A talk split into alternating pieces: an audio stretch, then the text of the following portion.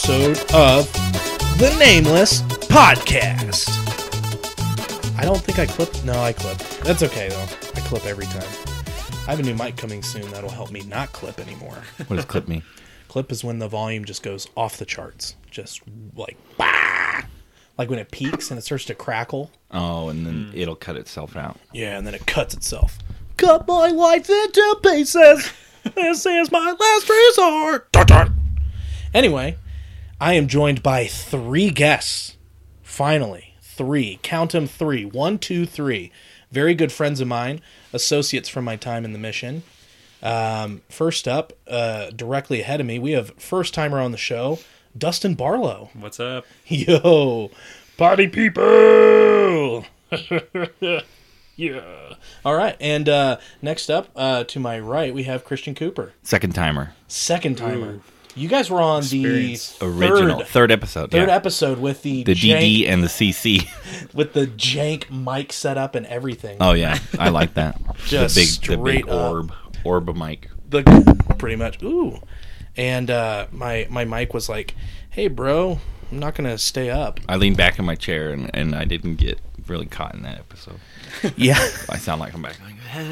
You're like, "Hey, this is my opinion." And we have we have uh, joining us uh, from his home, uh, attending with uh, currently his uh, his child, his offspring. Uh, we have another first timer, Jordan Fraughton. Hey guys. Hey, hey. Yo. always been a dream of mine to be on the podcast. Uh, yeah, this th- I'm I'm honored to have you as first time guest. Even though, for full disclosure, for anybody listening to this episode, you might hear some funky stuff going on. it's because I don't know what's going on with my recording interface right now, but uh, Jordan's audio is just a little off on our end. Like he'll record and sound just fine when you guys listen to it, but on our end, he's just a little quiet. I can assure you, he's not shy. we'll be back. what? Yell at the microphone, please.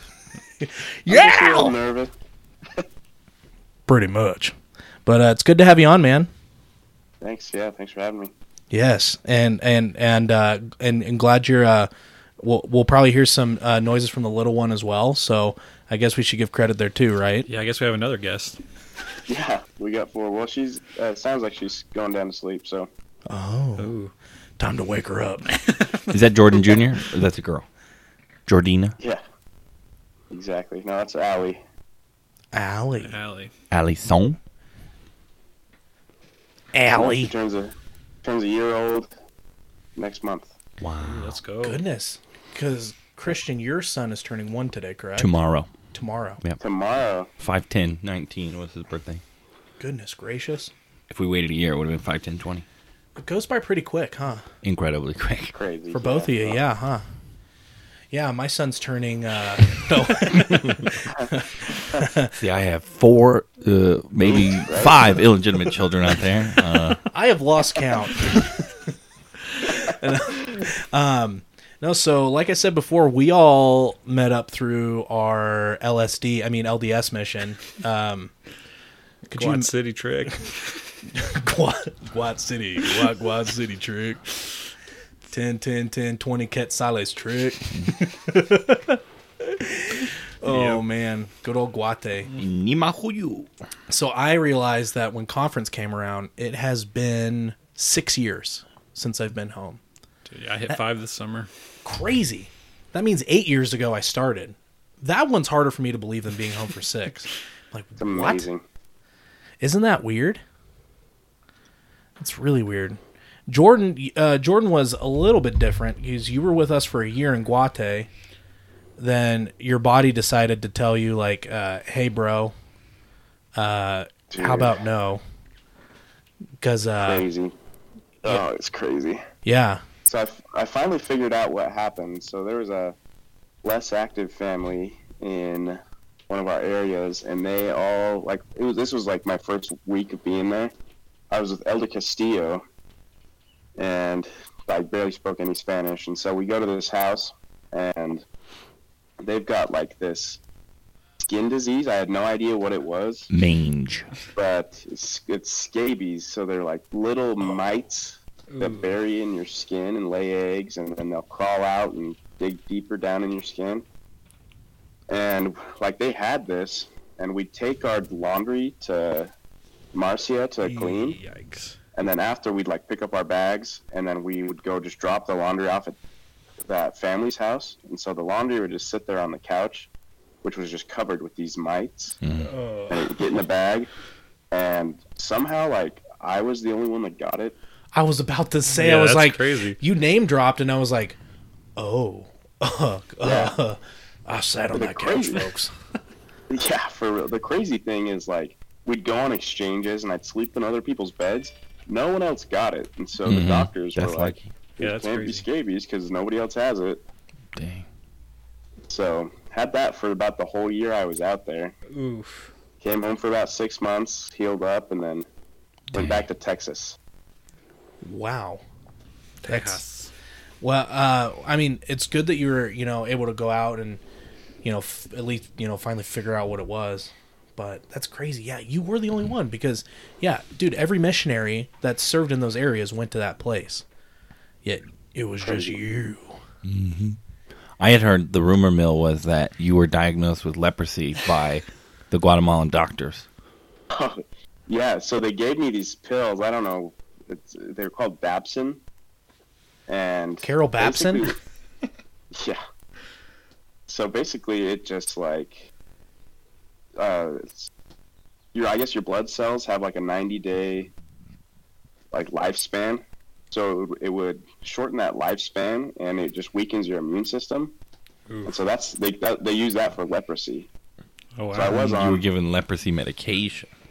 Yeah, yeah. Wow. So they, they gave me about four or five different things because I kept getting secondary infections. I'd scratch so hard and would bleed. Right.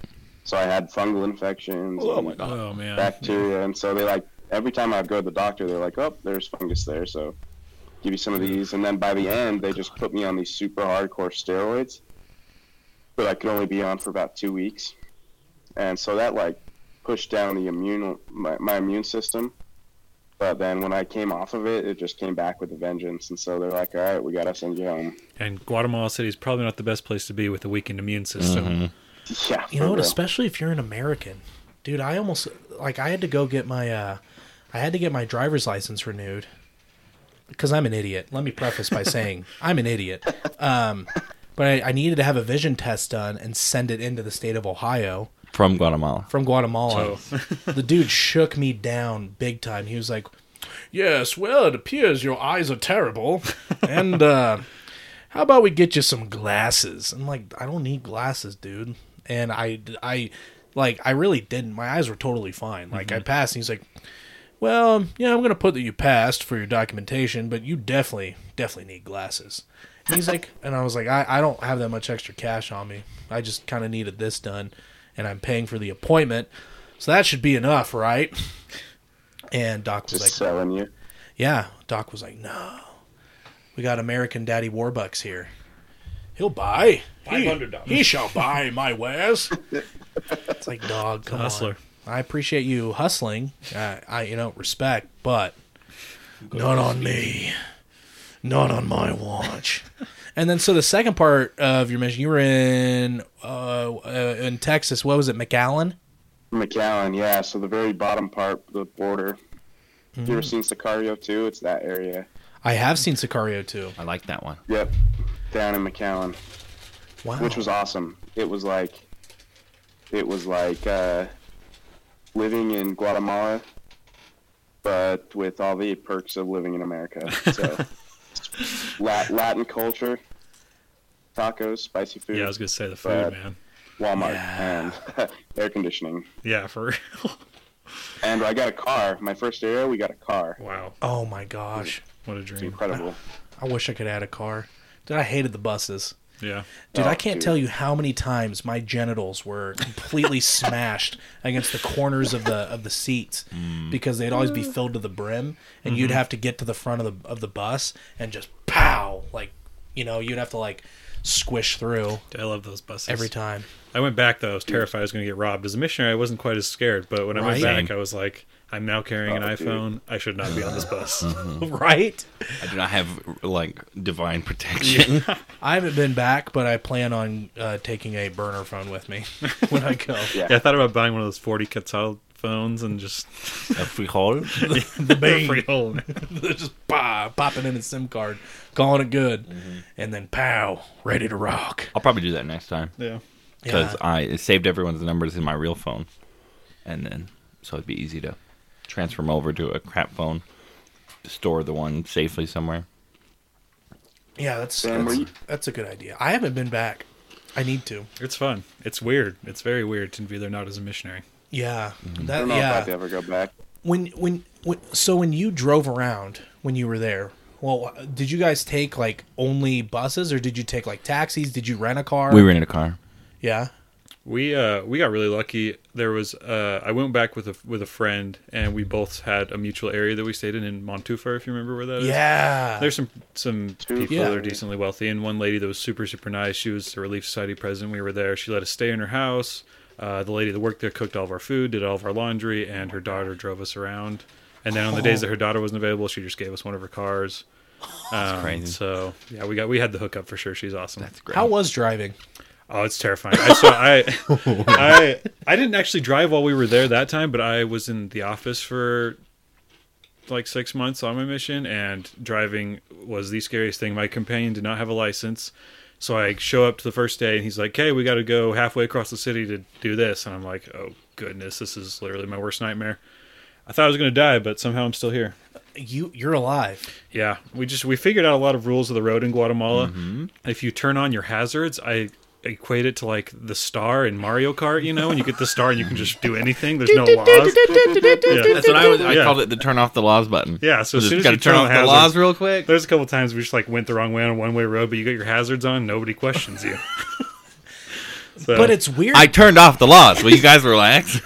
but it's weird because it works. Oh, it does. Absolutely does. And we also discovered that turn signals are completely irrelevant, but if you stick your hand out the window, that is respected by everyone.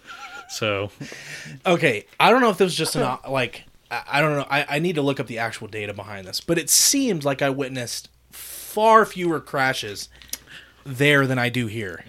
honestly, I I remember a couple of motorcycle crashes, but I I, don't remember too, ever yeah. seeing a car crash. Never. I mean, yeah, you have less people driving in the general population, Mm-hmm.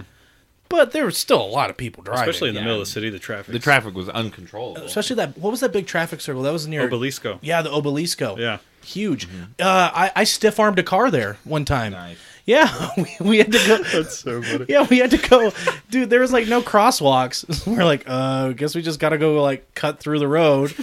And this car came by, and I like stiff arm. The car definitely Reggie pushed Bush. me. Yeah, oh, yeah, I had to. Dude, the car definitely pushed me. But I was like, we're going, we're going. We waited for like five minutes and couldn't find an opening. I'm just like, I don't care. I, I I'm I'm going for it. Boom. But I don't know. It just seems like the lawlessness almost had like less of an eff- like had a greater effect on like lowering the mortality rate. Yeah, Jordan, what was the driving like in uh, McAllen? Was it uh, a little safer? Oh, it's yeah, it's fine, man. It's Okay. like We're Texas imagining it roads like are so uh, nice too. what was that? The only thing there, the only thing there is everybody has um, Mustangs and Camaros. So nice. it's like one of the one of the poorest can like counties in the states. Everybody's in a trailer park, but somehow everybody has a Camaro or a Mustang. I respect that. Listen, you know what? We live our lives a quarter mile at a time. Okay? Priority. Exactly. It was like people in Guatemala had those like crazy stereo systems Yeah, Oh yeah. or like ginormous TVs and dirt floors. Yeah. You know what? There was one area we were. uh I was in the other part of town. You were in the same part, and I remember. I don't know if you remember the family. I'm not gonna say it, but no, I'm not gonna say it. But you remember? It is. Okay, their house.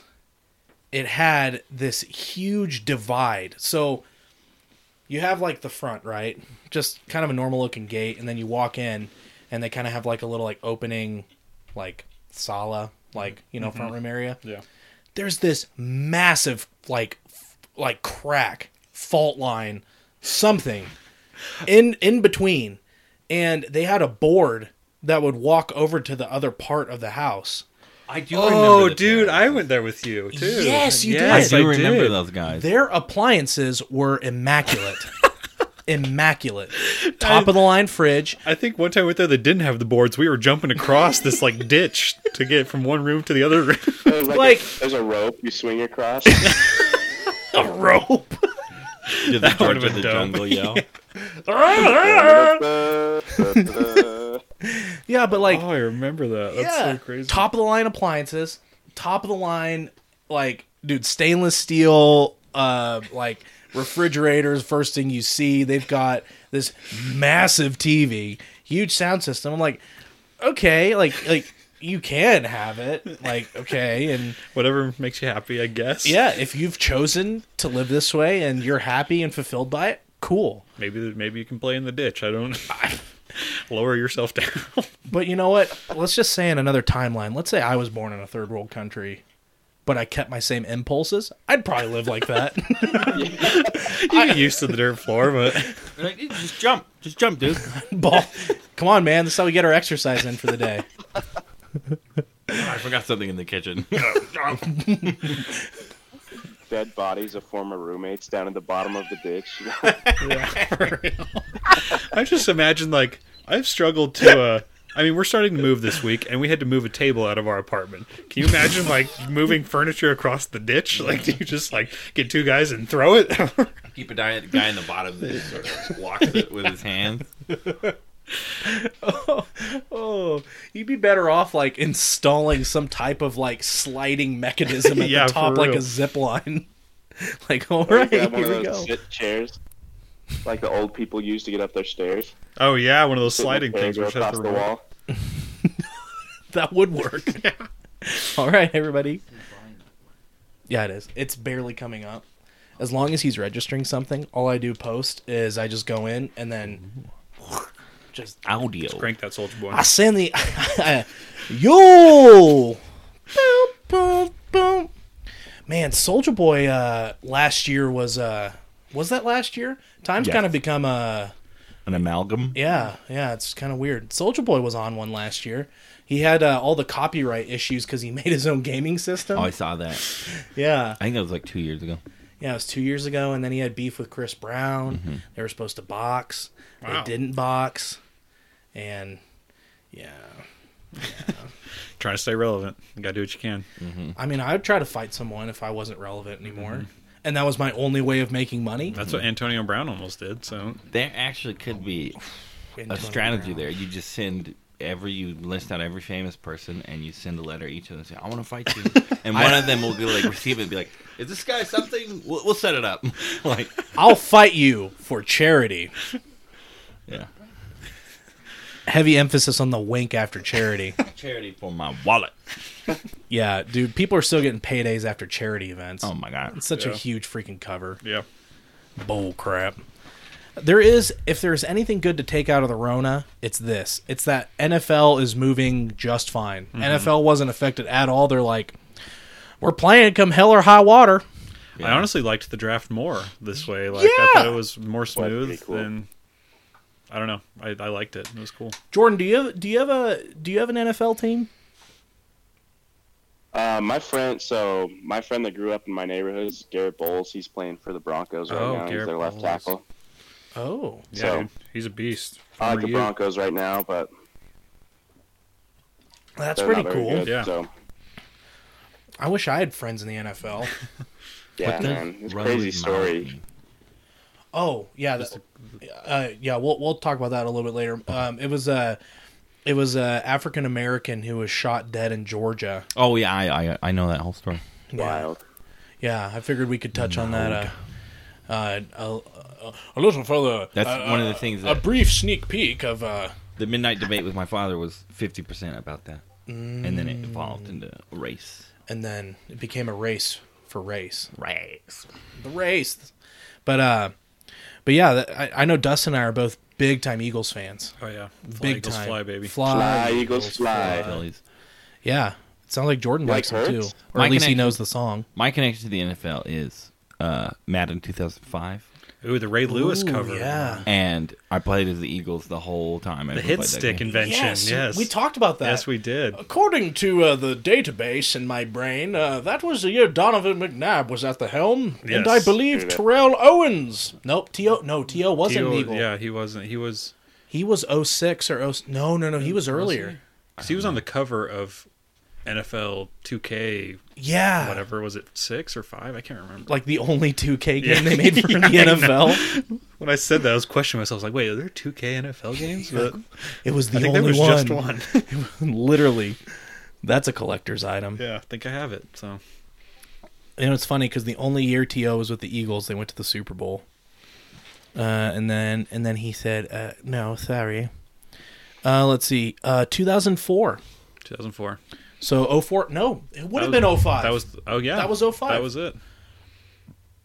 By golly, I remember. I picked that up for six dollars at the GameStop They, had- used. they still had Brian Dawkins, man. Used Those- game oh, spin. yeah, dude, Doc. Jeremiah Trotter. Yep, yep. Was Jevon Kearse still on the team at that time? I think so. Legends, man. They also had Westbrook Oh yeah. helming the backfield. Yep. Good old Westbrook, man. He was he was he was uh, slept on. Yeah. Todd Pinkston. Yeah, yeah. Uh, I don't think Celek was on the team at the time. I don't yet. think so. I think they still had that that dude that played for BYU. Uh, what was his name? Chad Lewis. Yes, Chad that's who it was. Yeah. Yep, yep, yep. Good old, good old fly eagles fly. You At know that was funny because the Dustin and I had dinner the other night. We caught back up, and uh, yeah, we were talking about like the Madden anthology.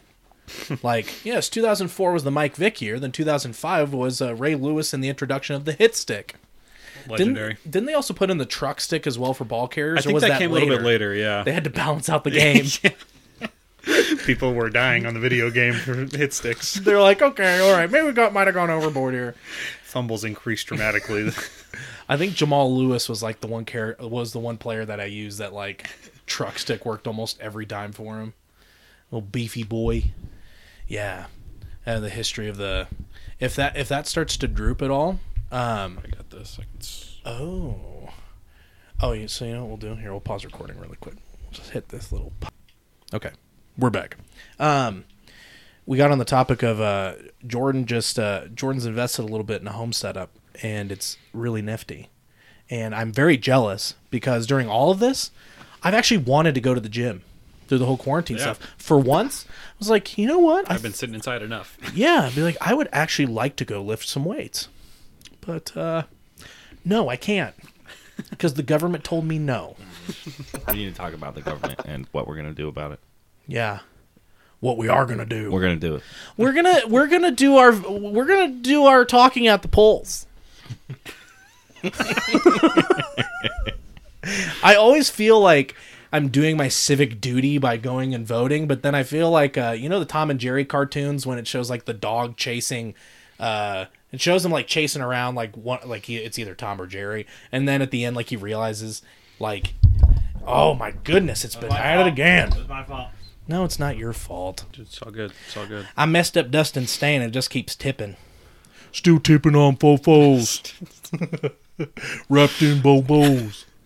Um, but yeah, so Jordan's setup for his gym, super nice, right? Super cool. Uh, jealous, jealous Jordan. Yeah. Anytime you want to come lift, man, come on over. Gladly, I'm just gonna. I will just show up, and I'll blare the music as loud as possible, Yeah, dude. regardless of when On your my- daughter's sleeping. Got to be careful when you speaker. extend invites to me. Get ripped. What are your uh, What are your lifts at right now, Sam? We don't have to talk about that. We don't have to put that on the We air. talked no, about JK. mission. The, when I, the first time I got on a bench after getting home from Guatemala, it might be one of the most depressing days of my entire life. Yeah, did you What? lose weight on your mission? I lost, dude. I lost. I, I've gained it all back by now. But uh, on my mission, I think I lost like 55 pounds. Ooh, Wow. mama. Yeah. I probably I, gained I went that. in pretty skinny, but I got even skinnier. Then I got fat. Yeah, Yeah, I ditto. was gonna say Cooper's gotten fat. Whoa, shots fired. Are you attacking me? I couldn't hear you. I was getting cheesy. no, I'm a fat guy too, so Oh, I got you. That's the fat I'm guy like code. We can call each other fat. extending you to the No, I'm good. club. Like Latins, you know, they don't pull any punches. So Yeah. I send them a picture of what I look like now, and they go, Que gordo! Mira la, bor- la barbura. Oh, Barba.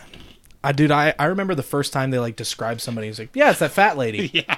I know, dude. I was like, wow, that's extremely uncomfortable. But You're like, you would get slapped in the face if you were. uh And like, that's the other thing too. They like address people as fat, but then like Yeah. to their face, they'll yeah. be like, oh yeah. you're really big, Wow. and it's not a taboo thing. Yeah, like, they- their nicknames are just like Gordo, Gorda, like yeah, the endearing term for your loved one is gorda, mi gorda. Like, dude, if you walked around calling your wife, yeah, my fatty all the time, you would find yourself with some papers. yeah. some very very difficult papers that would split the union straight up though it's crazy um jordan did you lose weight on your mission No, I gained weight, man. I was about 165 before I came out. I was doing lots of CrossFit, and then uh, I had this like mindset that since I was in a third world country, I was never gonna eat. But we had Marcia giving us like 4,000 calories a meal, delicious Wonderful. so I would delicious just down food it. I would murder for that meal right now. Oh, it was so good. straight up But yeah, I I came back from Guatemala at about 205, so I gained about 40 pounds. And then, yeah, Texas, I stayed about the same. Then when I came home from Texas, I dropped back down to about 185. But then I started dating and got married, and now I'm up to 235, which is nice for lifting. I'll take but that number. yeah you know what yeah you guys are throwing out these numbers here and i'm like man i'd kill for that I could like 235. Yeah. Yeah. I'll- Yeah, so I when I when I went, I weighed two thirty. When I came back, I weighed two hundred. Never got below two hundred. Actually, I might have on the coast. I never weighed myself when I was on the coast. Oh yeah. When I dropped as crap. So much weight. It was so hot all the time. Yeah, my first area I lost 30 pounds. I lived in an area that was at the bottom of a massive hill, and anyone that we ever taught was at the top of said hill, and my companion was against buses. So, do you remember Elder Sanchez? Yes. Yeah, Yes. you were in uh you were in um uh, in Mixco. yeah. Sanchez is a homie. I love that guy. But he was in very good shape. I was not. Um, Yeah. and he would like he would walk as fast as he could and stick his arm and he's like i want you right here if you're not touching my arm then you're not walking fast enough i lost weight very quickly when i was with him yeah, he was a short dude. He was like five four, five oh yeah five. oh yeah Real short dude. yeah he was like he's got he had the wrestler body man I- Yeah. Yeah, he definitely had the physique. Yeah. The the V. yeah The V build. yeah But uh but yeah, I'd never I, I officially documented never went below 200. I haven't seen the hundreds since like my junior year of football. oh yeah me too i, I think i Depressing. waited sophomore year i think i waited in at 165 of football i was playing tight end senior year i was an offensive lineman i think i weighed in at 255 Nin- 90 pounds in two years Like, yes, the game. Dude, ever since the highest that I've gotten post mission, I cleared 300 pounds. I got Whoa. 305. Wow. I was like, this is a attaboy. problem. Mine Yeah. was 260, and then I hit 270. And you're I tall. Like, I was like, if I hit 260, I'm going to do something about myself. And then I hit 270. I was like, all right, uh, okay. I'll do something So, later. I'm down to like 255 right now. You- it- Well, that's good that that, you, that you've taken a little bit off. Uh-huh. My thing is, I just the, the the problem with mine is the second I would like realize how much weight I gain, I'd be like, "This is a problem," but I've made it this far, so you know what? I'm okay. I can exist. I don't exist. feel terrible. I can exist. I exist. can play the occasional pickup game of basketball. I'm in, I'm Yeah, great shape. right. Oof, dude, it was Does anybody have sleep apnea? What's up, Jordan? Does anybody have sleep apnea since I gained weight? Uh, I, I do not. I, if I, I don't know. I haven't been diagnosed. I probably. I have like a deviated septum from getting my nose broken by a hockey stick, and that might affect my breathing at night. Oh, But it's not a weight thing. oh, Man, ever since I gained weight, like I went and got a sleep study done.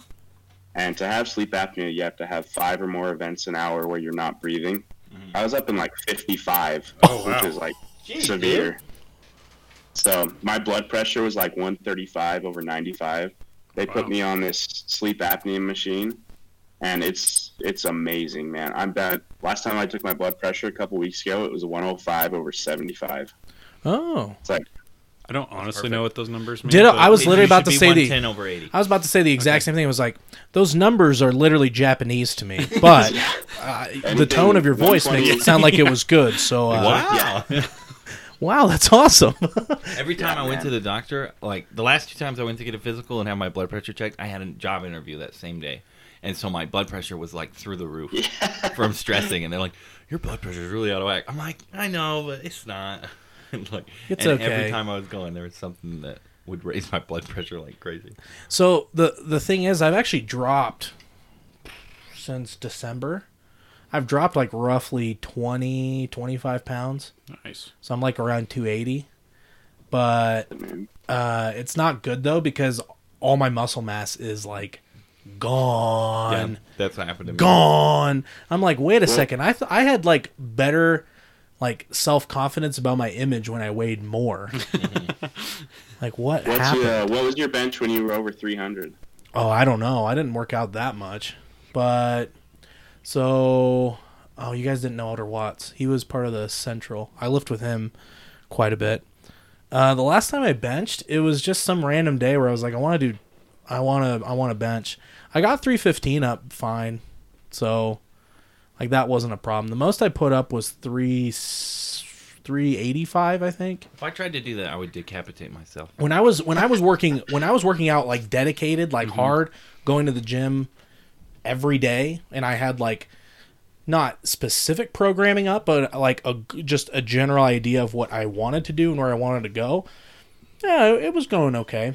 I didn't clear four, but I bench is one that I don't like working on. Like bench it like it's one of the more simple ones, but uh I just I don't know. I I had more fun doing deadlifts than anything.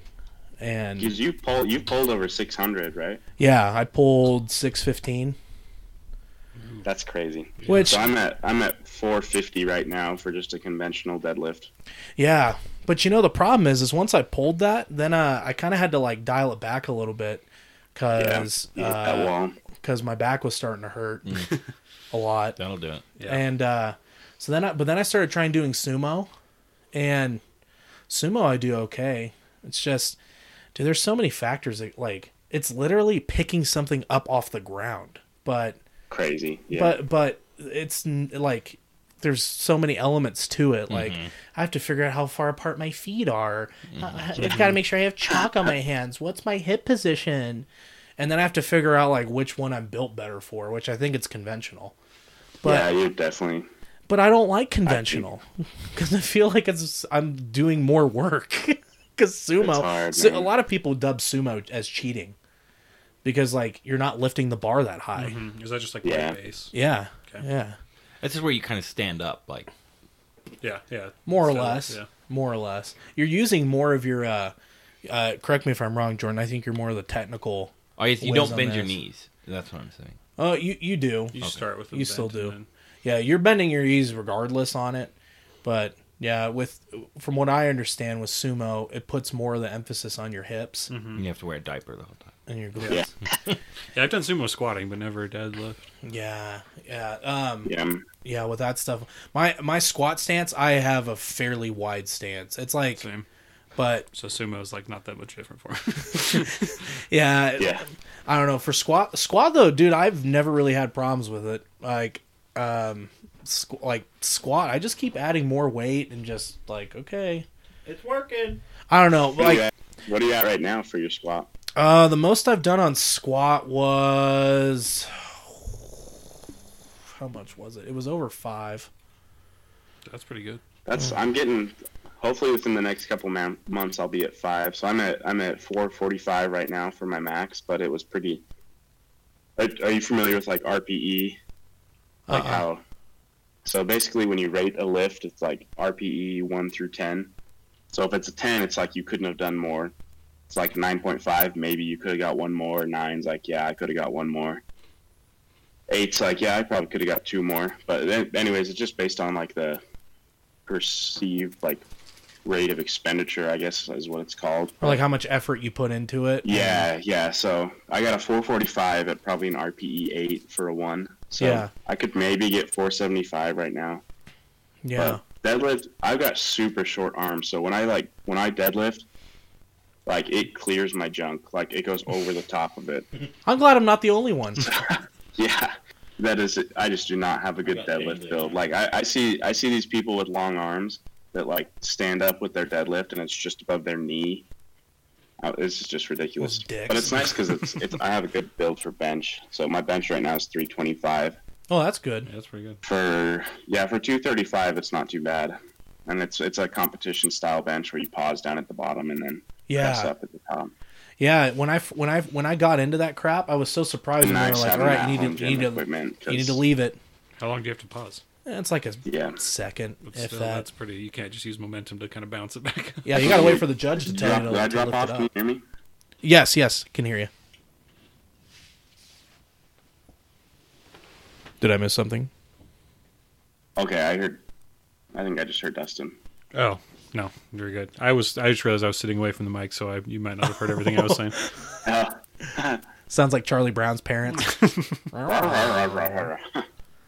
Yeah, that was but that was weird. Like the first time, like they like when I because I did I I trained for like uh I went to a a barbell club slash powerlifting gym when I was in Ohio. Shout out to the Dirty Gym. It was a really fun experience, but I didn't have the t- I didn't a I didn't have I could have had time to do it, but I didn't want to invest the time and effort into it to like actually go and compete. It's a lot of time. I competed once and I was like, this is so stupid. Like yeah, you spend the entire day to do nine lifts like yeah, three bench three squat three deadlift and it is the entire day yeah. it, it takes when you're just forever Waiting. everybody's all like in their zone and it's just weird i didn't like the environment I, given don't- I, I feel that way about the gym a lot of times. If I could just, if I could, if I could find a group of ten people who just wanted to play basketball every day, yeah I Yeah. would, great I would be. There's some guys in my homework 190 growing up that every morning six o'clock there was like eight guys that would play pickup, and that That's was their I mean. exercise for the week. yeah when you got your crew to run with great Mm-hmm. but yeah that's one reason i don't like going to gyms Oh yeah, because they get those dudes that are like played high school basketball and they got their stories about how they could be playing college ball, and then they want to show nice. off in the in the Vasa gym. So Yeah. the Yeah, rec all stars Yeah. yeah, Boston gym sucks. Yeah. Like for Yeah. basketball. too. and there's just so many booties everywhere Uh, I saw this lady on the on the stair stair machine. Yeah. and she was holding the front of her pants like up so that she could give herself a bigger wedgie to walk the stairs, which is already a Oh, booty intensive gosh. exercise. And I was like, my gosh, Like, dude there are just there's boobs and butts everywhere and i'm like thirsty, thirsty. I'm like, you know what? Like, yeah, like this is bad enough. Where me as a single man, I'm like, hmm, nah. Like, dude, I can't imagine going to the gym married. yeah, your wife's right there, and then something like insane. You're gonna look. Insane person. You're gonna look. If somebody, it, like, like that's just how it is, man. Like, the, the way that like these yoga pants and like sports bras and crap like that, just the way the fashion trend is, like, like your shit's getting shown off. That's just how it is. Like, you know what? Like, and, and like dudes are gonna mm. look. and that's what it's designed for. Like, Now, now let me preface by saying I don't think all women go out being like, and I don't even I wouldn't even say more than fifty percent. I'd probably say it's just a small small portion, or like, I'm gonna go into the gym today and I'm gonna make every man look at my chest. I'm gonna have every man watch me as I squat. Like, no, I don't think women wake up in the morning and get their like game face on. Like, all right, time to tap into the sexual desires of men. Woo! Like, no, I don't think it works like that. I, I do think that a lot of women just they want to feel proud of what they have, and you know that's that's that's one thing. But there is a regardless of what There's the a line. motivations are, There's a line that crosses into dysfunction. Like, regardless of what it is, it's still making dudes look. Regardless of whether it's, you know, to put on some act or whether you're like you're, you know, putting more confidence in yourself or whatnot, dudes are still looking. That's all there is to it. That's another reason where I'm like, "Ugh, ugh." and then when I Gotta look, home gym. yeah, and then when I look, I'm like, "Pfft, eh, I don't want to, I don't want to seem like a perv or anything. and once you look, and if there's like a girl who's just like, ah, like, oh my gosh, it's hard to not look more than once. yeah, you're like, wait, is this for real? And then I'm exp- yeah, and then I'm He's expending doing something right now. and then I'm expending more effort trying not to look again. The The hook's been- Oh my gosh. Yeah, dude. That's oh freaking gyms. That's why I want a home gym. Once I own a Home home, gym, I man. will own a gym. Dude, that's that's the dream. Just like have my garage be a gym or something like that. Yeah. Yeah. And then I'll have my own universe at my disposal. And then I'll work out like consistently. That's the only reason I don't now is because I don't have one in my garage. Yeah. literally that's Or the, first I got to get the garage to have.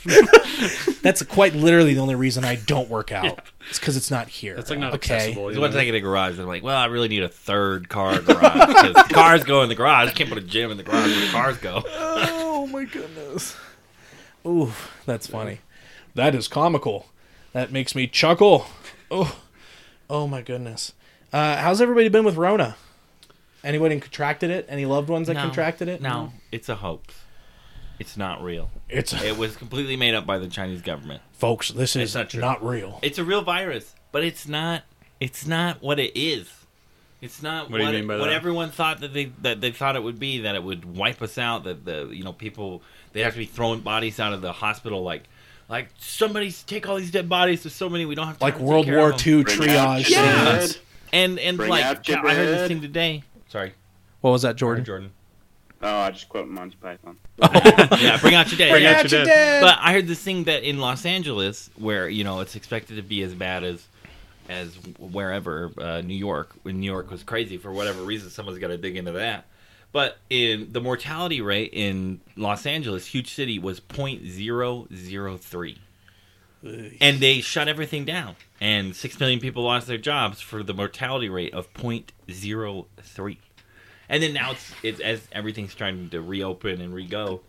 There's more lockdown. There's more. You Yeah. disobey the supreme leader, governor of the state. How dare you? I am curious. I'd like to know, like, once I get this antibody testing running up, because, like, I mean, I think it's good to take precautions, but then, like, my wife's mom's friend, um, got sick in like January, I think it was, Yeah. and she tested positive for the antibodies. So p- potentially she had it in January, which is supposedly way earlier than it actually got to the United States. Yeah. So I do wonder how many of us have had it and don't know because a lot of people are Right. asymptomatic. I Right. mean, it's possible that we've all had it and we don't know. That being said, I mean, I don't. Yeah, I think it's okay to take precautions, you know, but I don't. Yeah. It's just like once we have those numbers with antibody testing, then it will really show. I think how if we're going over the top with Mm-hmm. Yeah. precautions. Well, and, uh, well, and especially because like you know we take initiatives every year mm-hmm. for different things. It's flu season. Make sure you get your flu shot. Mm-hmm. You know we, we we have initiatives, so like yeah, it makes sense. But I do think it was an overreaction. I I do I one hundred percent. One hundred believe it was an overreaction. To what extent, I don't know. That's where I'm at. I just I didn't I don't know. And because I don't know, I don't feel like I can have a fully formulated opinion on it. Because feel I'm the same I'm way. willing to budge. I'm willing to eat my words if Mm-hmm. they come out and be like, actually.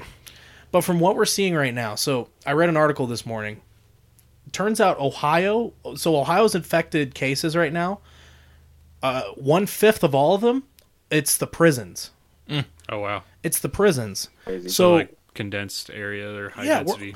so any of these numbers that they're pushing out to talk about like oh our infection cases are off the charts uh, 20% is is happening in a very isolated mm-hmm. remote area that's that's locked down Yeah, and they're all Yeah. share the same everything, and there's no way to social distance to the prison.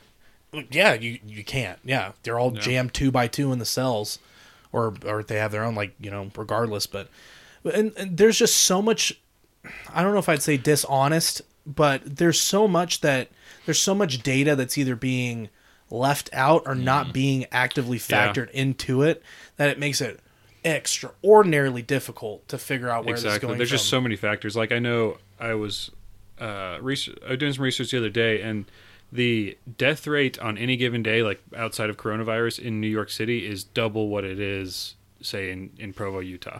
So the mm-hmm. coronavirus death rate is also double what it is in Provo, mm-hmm. Utah. So like you can't really you don't know what is causing that if the coronavirus is more intense because it's a high density area or if it's just people are more prone to die if they live in New York City because of whatever reason. It could be pollution, mm-hmm. it could be stress factors, could be yeah that's yeah yeah yeah I, I don't Population age, Exactly. and population health. You know, that's and that's the thing that's the other thing that isn't being i don't like whether it's being left out on purpose or not is COVID related deaths. Oh yeah, people Where- die in a car crash. and Yeah, just because you have COVID doesn't- For, Yeah, yeah. It's because a lot of these people have underlying conditions that mm-hmm. already make them vulnerable to anything. It wasn't COVID, something else mm-hmm. was going to get them. the average age of death in Italy was 80, and they had an insane amount of deaths, which means their population they have the oldest population in all of Europe, and they're chronic smokers. Smoking Yeah. is insane in, in Italy, and, so that's huge for respiratory illness. Plus, very very the oldest population in the world. It's just a no brainer they would have the crazy amount of cases. Same with Iran. Uh, Iran, tons of smokers. Same with China, tons of smokers. I do think some of these studies will probably be done in the future. I think the time is very difficult. I mean, it's been what eight ish weeks, I'd maybe. say eight, yeah. So there's just not enough time for.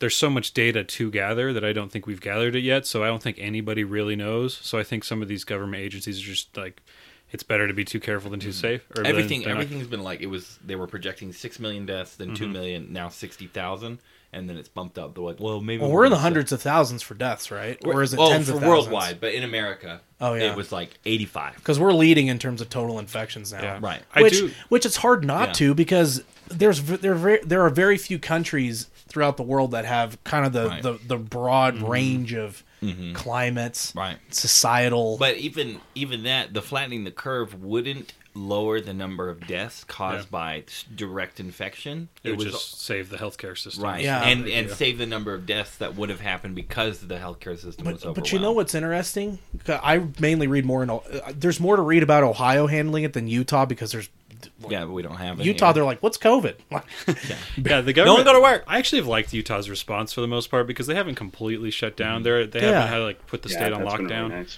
and it's from what I've read, it seems to be successful the way that Utah's handled it. But sorry, didn't mean to cut you No, no, no, no. You're no, you're totally fine. So Ohio, um, they're you know they're just because like that's where I'm from and all that crap. I mean, I've read up on a little bit of their stuff, um, but as far as like, as far as like with their COVID infections, um, and stuff like that, it's it's just so weird to see how much different it's been compared to like someplace like Utah. Like, yeah, I know the population density here. Like, I know it's like pretty much the valley and then everything else, and then you have like St. George. but, Yeah.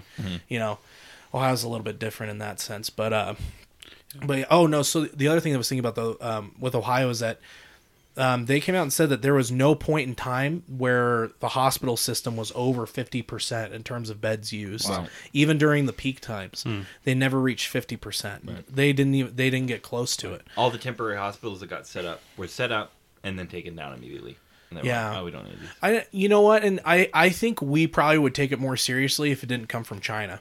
I, I like that's the other thing because because China is so freaking dishonest about everything they do Mm-hmm. that it just it's a natural reaction to be somewhat skeptical. Skeptical. Right. You're like, wait, China's China's releasing this? I don't know.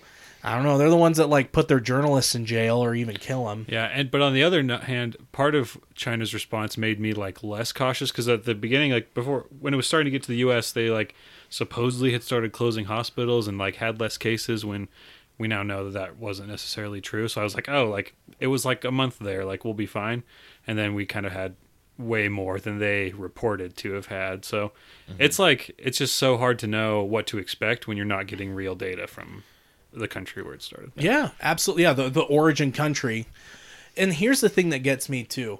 All this tends to happen right like what was it? I think it was January or February when like I think uh, Trump and President Xi had basically agreed to like a temporary trade deal and that we strong armed China big time. I don't know who engineered this type of deal, but basically they're like Trump just pulled up and was like, "Okay, first up, China, you're gonna take. Listen, you're gonna get a worse quota, and quite frankly, I think it should have been lower, but your your quota is gonna be lower, and you're also going to buy our agricultural products, even though you don't need them, but they're the best. They're wonderful, and yes, you could you could grow corn for way less than I actually us. don't think they grow corn over there. I think Not enough China's space. They don't. China's big thing is sorghum. sword Sorghum. Sorghum. It's like a it's a grain of some sort that feeds a lot of the world. Ah, yeah. It goes in a lot of products. Jordan, what are your thoughts? I feel like I'm not hearing a ton from you. I think Oh yeah, we might be Mr. talking Jordy, over you a little bit. Mr. Jordy boy. the leper. Jordan. I don't know, man. It's like, yeah, I, I haven't like been personally affected by it at all. So like with my work, I write code for the church, and so it's like I can just work from home, and like my life really hasn't changed at all hmm since it's happened. And so it's like I don't have any super strong opinions on it. I think it's just weird, like how, like the whole lockdown thing. Like I, I still talked with people in Guatemala, and like down there, it's like It's a worse. legit quarantine. Like you get prison sentence or whatever if Really? you're out past that. Yeah. curfew, and it's like I don't know, man. Um, Yeah, I think I'm kind of in the same boat as you. I don't. I just feel like it hasn't thing? done much to me to where I have formed a super strong opinion. I've like read all these things that are interesting to me, but I don't really know. Like I- I'm not 100% on one side or another. All I know is I am skeptical. And that, Yeah. and and like the amount of doom and gloom that was preached, Uh-huh. I feel Yeah. that more on the economic side than I do on the uh the death Oh, toll yeah. side. Definitely. Yeah, And we like this with is the gym the owners that I know. oh, go ahead. and like with with the gym owners that I know, and like I'm in some barbell club groups online where people own gyms, and it's like a lot of people are selling most of their equipment just Yeah. to stay like uh, on top. And Yeah, you got to with Gold. Gold's Gym just filed for bankruptcy. 24 Hour Fitness is getting on the brink to Oh wow. file bankruptcy as well. It's like Yeah, that's crazy. Yeah, I'm sure that I- they don't really own their buildings. Yeah. It's more yeah, they still have to they still have to pay rent, and they've got Yeah. a ton of overhead. Mm-hmm. It's insane. So It's insane. And that's why I'm 100% on the side of opportunity is opportunity, no matter what it looks like. And there's political factions have always vied for power, and and that's what it is. But it, it like unemployment is at its highest that it's been. Mm-hmm. Not it didn't even get this high during the Great Recession. Like we're we're getting Crazy. close to like like depression era numbers in terms of our unemployment rate Mm-hmm. right now. It's like like I I think we could have been more um I think I think we could have put better criteria out for the quarantine. And the science, as I understand it, is herd immunity has to be achieved sooner or later. There's no no amount of lockdown will ever stop. The same number of people have to get infected Yeah. in order to achieve herd immunity, or you can get a vaccine, which Mm-hmm. rushes herd immunity through vaccination. Percent how well the vaccination works, blah blah blah. Right. And so there's enough people who are insane enough to go, we should wait for a vaccine, lock down everything until a vaccine comes out. And it's just, no, you got to go out. Some people are going to die. It's the way the world works. Like, there's risk involved. And so if you do a gradual release where you try to gain herd, herd immunity before you let, let go the most vulnerable, people in old folks' home and, and underlying conditions and all that, but you have to let people go at some. And that's what the the argument that I've ever heard about it is people go, well, to you're putting people at risk. You're putting people in jeopardy. And I'm like, yeah, you have to put people at risk to achieve herd immunity because something's got to give. Yeah. There's no equation where more people don't die. It's impossible. Well, and even when we start open, like stuff's already starting to open back Mm-hmm. up, but there's far-reaching impacts to this. Like, it's not just going to be life Mm-hmm. resumes. I heard a thing As that it that uh, it was from some institute that the jobs that were lost won't be recuperated for 10 years. That the number of jobs lost, we won't get back up to that number for a decade. And that's Yeah. huge. Yeah, it's it's crazy with like the sustainability and how quickly that can just turn south. I do think though there are very good things that came out of COVID. 100%. I think it's I think it's creating a demand for jobs to be more efficient and have mm-hmm. remote Yeah, remote access is something like I mean, in any future, I think a lot of companies are realizing they can do this, and if they spend some more time working on it, they could have people more accessible from remote locations. Yeah, definitely. I, I, I, I and like you know, education system realizes it too. That like, okay, we might have to go that route. Um, Yeah, okay, are people going to want to pay tuition for sitting in their room all day? Like that same level of tuition is going to decrease tuition prices, which is a possibility. I don't know. Who, Yeah. who knows? I just wonder how colleges and universities. I mean, I think they'll be affected majorly because a lot of times the majority of their income comes from college football, college basketball. Mm-hmm. That money goes towards scholarships. That money goes toward buy, you know building new buildings on campus. Yeah, a the lot of things. Yeah. yeah, it's like a huge percentage of the revenue. So if we don't have fans or TV college football games, how is that going to affect Mhm. universities? Mhm. And it's it's pretty crazy. Like it's not. I mean, as a sports fan, I want all those to come back immediately. But Right. Like I just, I how is that going to affect? it's it's broad reaching things mm-hmm. and everything it sucks because like in a big economy almost everything is like interrelated in mm-hmm. some way shape or form. Like one thing does have Yeah. a reaching effect My wife texted me that gas is a dollar fifty three at Costco. oh my Wow. goodness. And that's and that it's great for people who want to buy gas but you the long-term effects of that is that if the oil industry dies a bunch of people lose jobs that could start a housing bubble pop where enough foreclosures happen that uh, there's another housing crash like it's all connected. Yeah it's like one industry could put us in the gutter. It's yeah it's it's it's interesting to say the least. Mm-hmm. And it sucks that a lot of people are negatively affected by it but mm-hmm. by golly life moves on. Life moves forward because we're resilient Exactly. beings. And good things have come out of it. There's a lot of good. I'm kind of in jordan's boat where like nothing really bad happened Yeah. to me. My Like, wife and I have still uh, worked our normal jobs. yeah I still have an internship that's coming up this summer. I still will go to school in the fall. I Here's- may online Yeah. though. but- UVU uh freaking gave me a grant because COVID. They got COVID money. They got some of the CARES Act stuff. So they're like, "Yeah, here's some cash." It's like, uh, thanks "Thank you, thank you, institution of learning. Thank you." Random, out of left field. Like, okay, cool. You know, I think that's where all the money stuff is coming from right now. The government's just like, okay, we'll hand out some more cash. we'll just keep making more of this money that doesn't exist. Yeah. it's all in What a weird. Dude, the U.S. dollar weird is the most popular cryptocurrency. yeah. Changed my mind. Jordan, it sounded like you had something. That's just that's just crazy. Like, I don't know the whole debt thing. Like, yeah. where does that all go? You know, trillions and trillions of dollars. yeah, the debt. It's it's almost the whole attitude about the debt. It's like the like like the federal government slash Fed. They're like, this doesn't mean anything. what is this? Someone showed me that in my like U.S. government class in ni- in like ninth grade, like the that debt clock that you can look up online. Yeah. it's like always going up, and it's like it's gone up a ton even since then, and it's mm. just like, what does this mean? Is this bad? Is this? I mean, it's like it. What is it, like sixteen trillion or something like that? I think it's just a game of chicken. The government's Honestly. like, yeah, go ahead, try to make us stop spending money. We won't. yeah, I honestly don't get it. I don't pretend to get it, but it's it's kind of interesting to me. Yeah, yeah.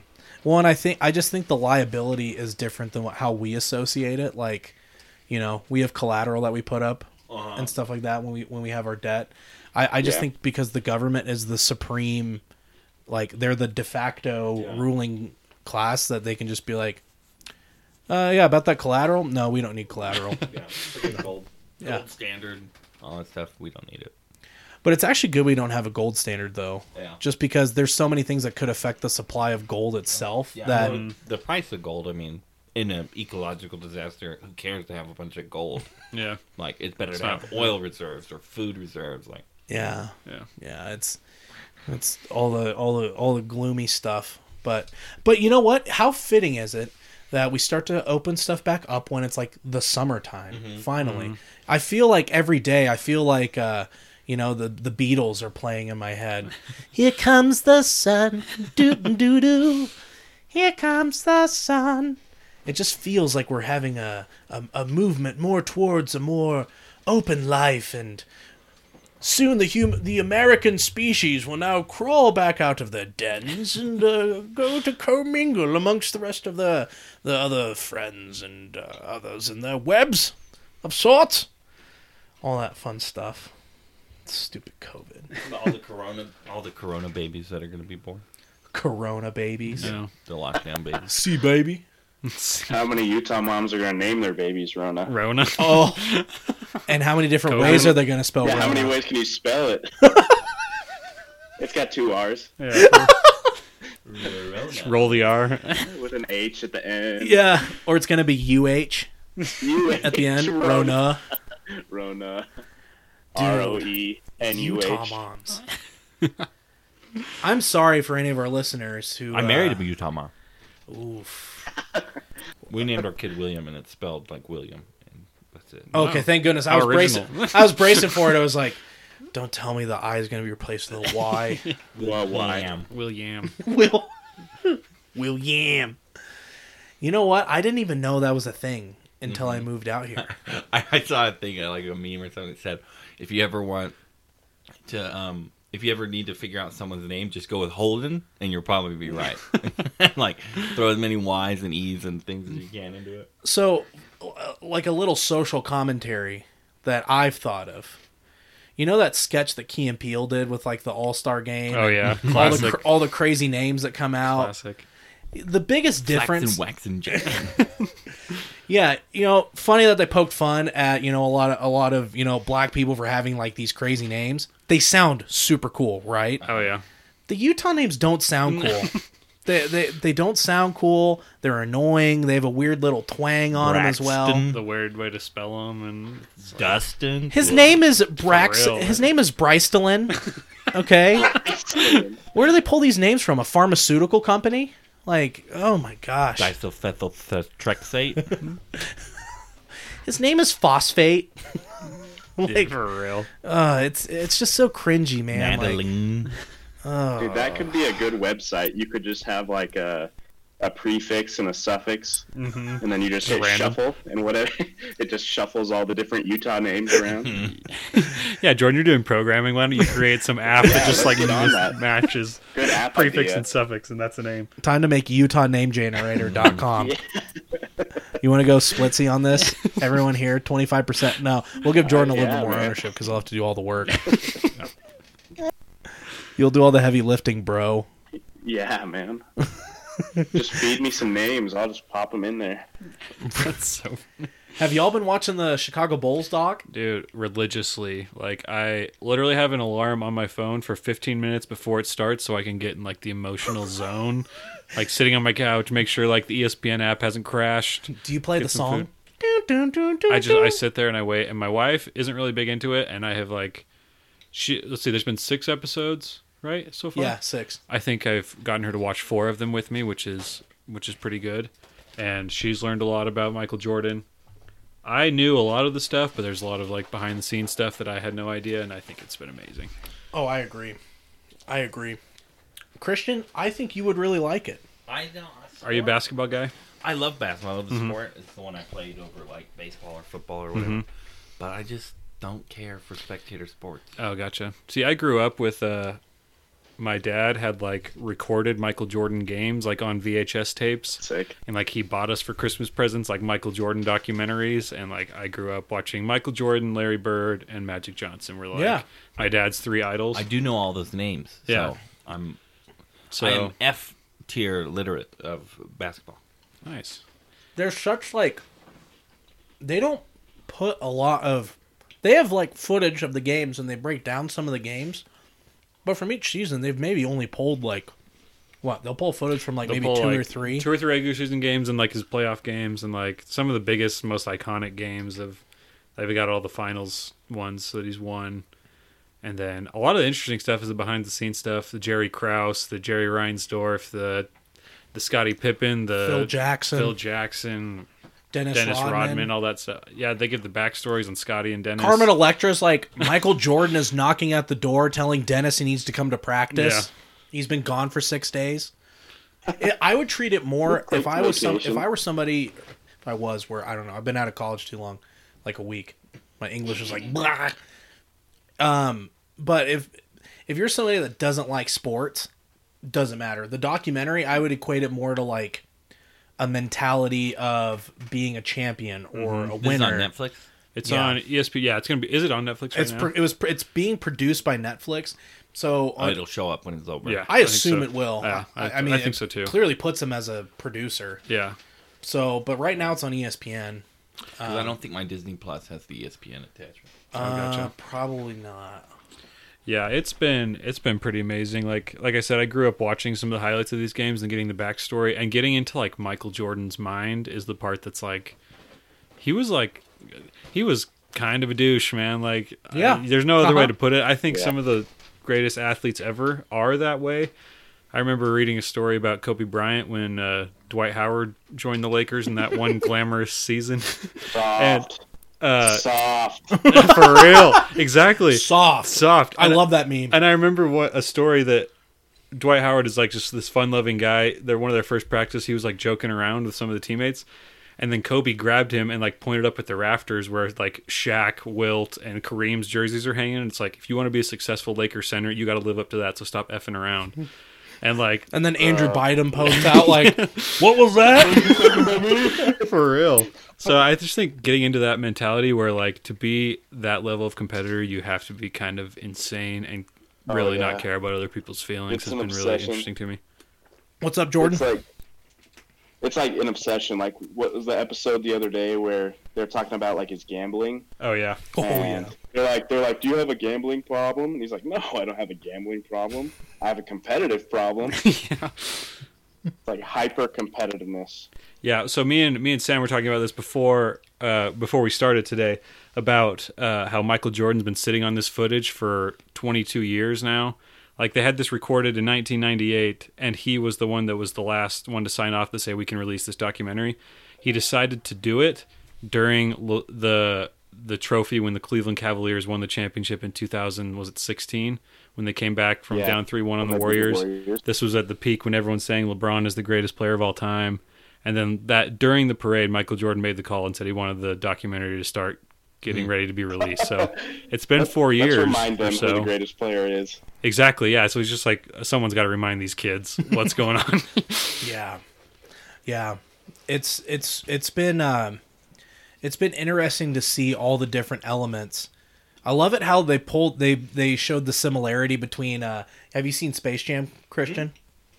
You know the you know the the manager of the Monstars. The- Yeah, yeah, the- the crazy. yeah. he looks o- he looks almost very similar to Jerry Krause. I did not put that together until they showed the documentary, and now I am positive that's who it's supposed to be. Like, it Interesting. it's crazy, dude, one hundy, it looks just like him. Mm-hmm. Short, rotund. Yeah. and his It's got a attitude of like, mouth. yeah, how he's he's the big shot. He put the team together.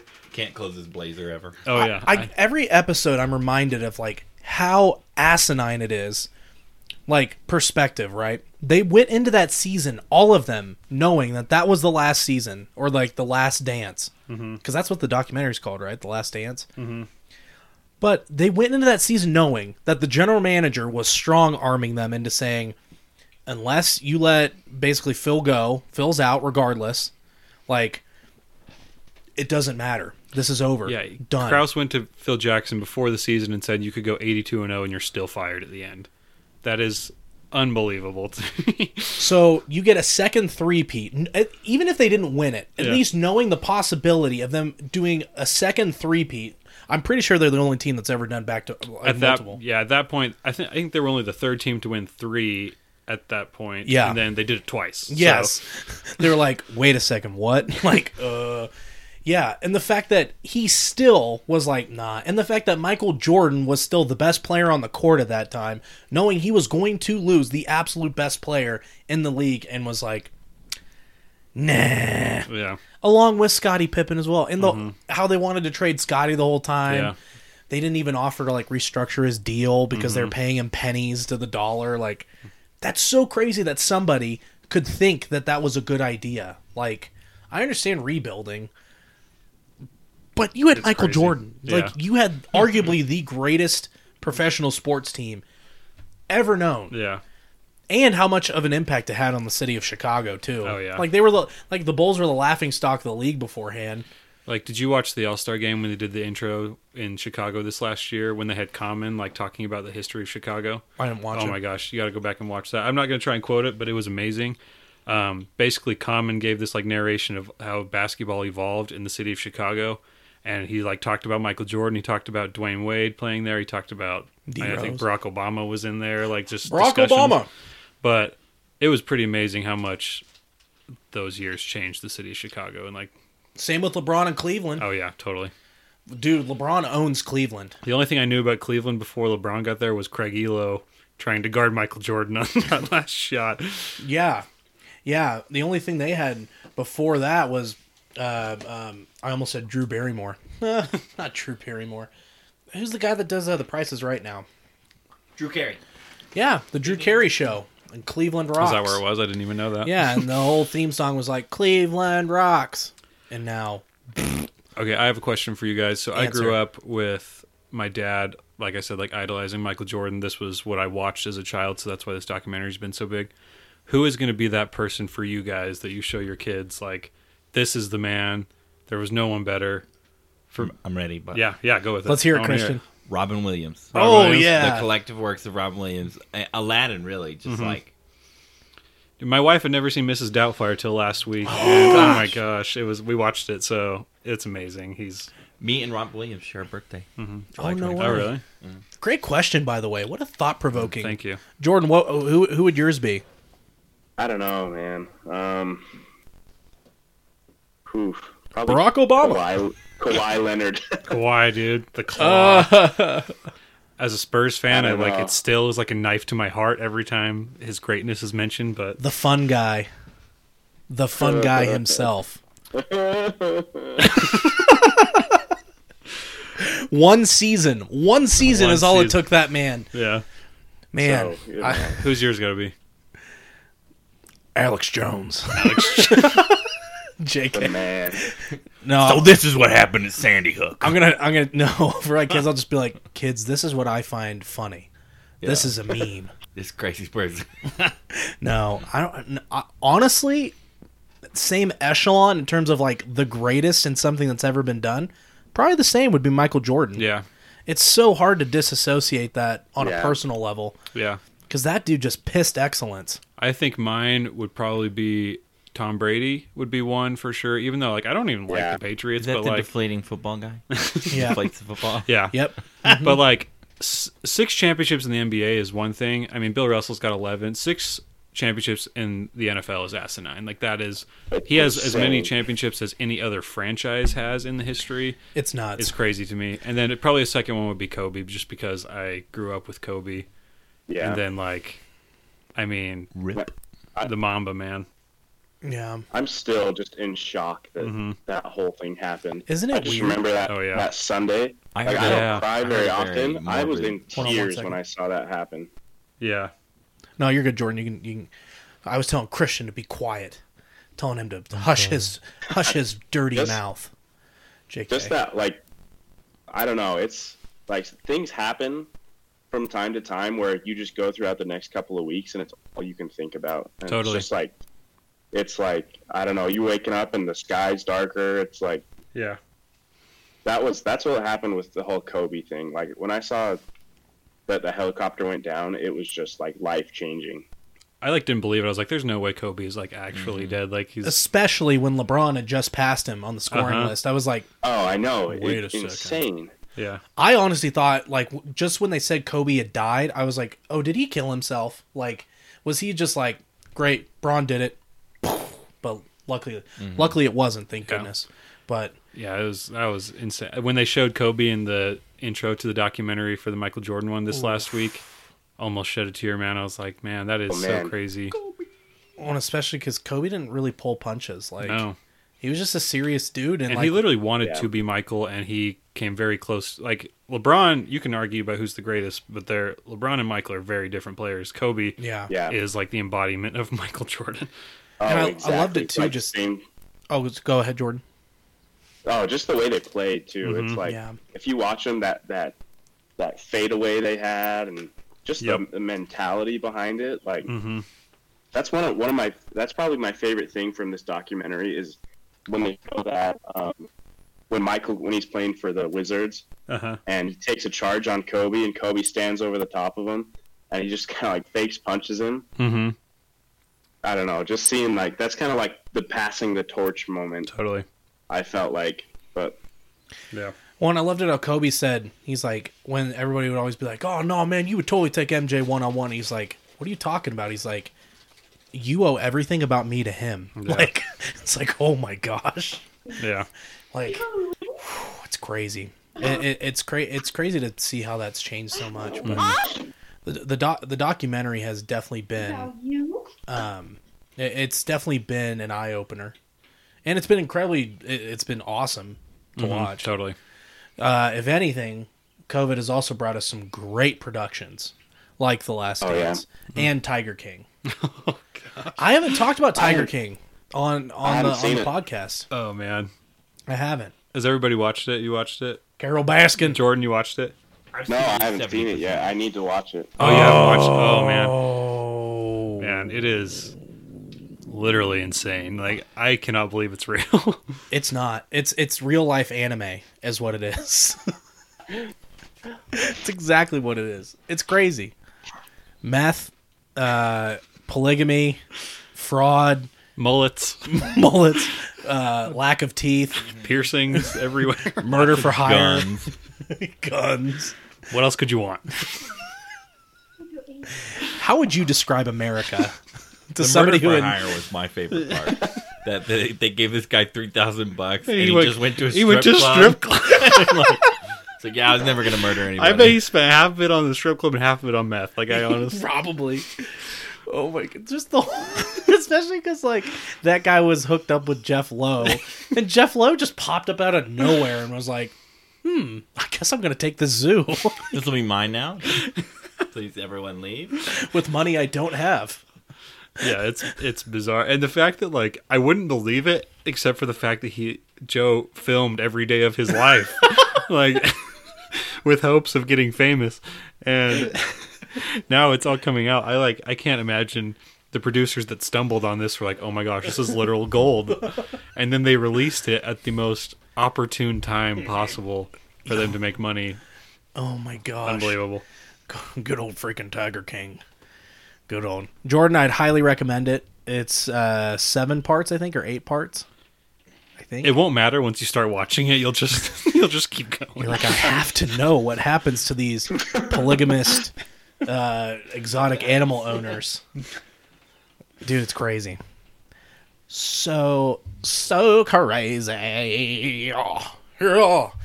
Um, oh, there's, oh, there's one other thing I wanted to, I wanted to, uh, um, well, just kind of like where everyone is in life right now. Dustin's about to head out to Tejas, Yeah. to Yeah. Texas. So I just graduated with uh, my bachelor's degree in mechanical engineering from BYU. Woot woot. Let's go. And then, so this summer, I'm heading to Texas to do an internship with a company called the Southwest Research Institute. It's kind of a big lab that just does research in pretty much every area you can think of.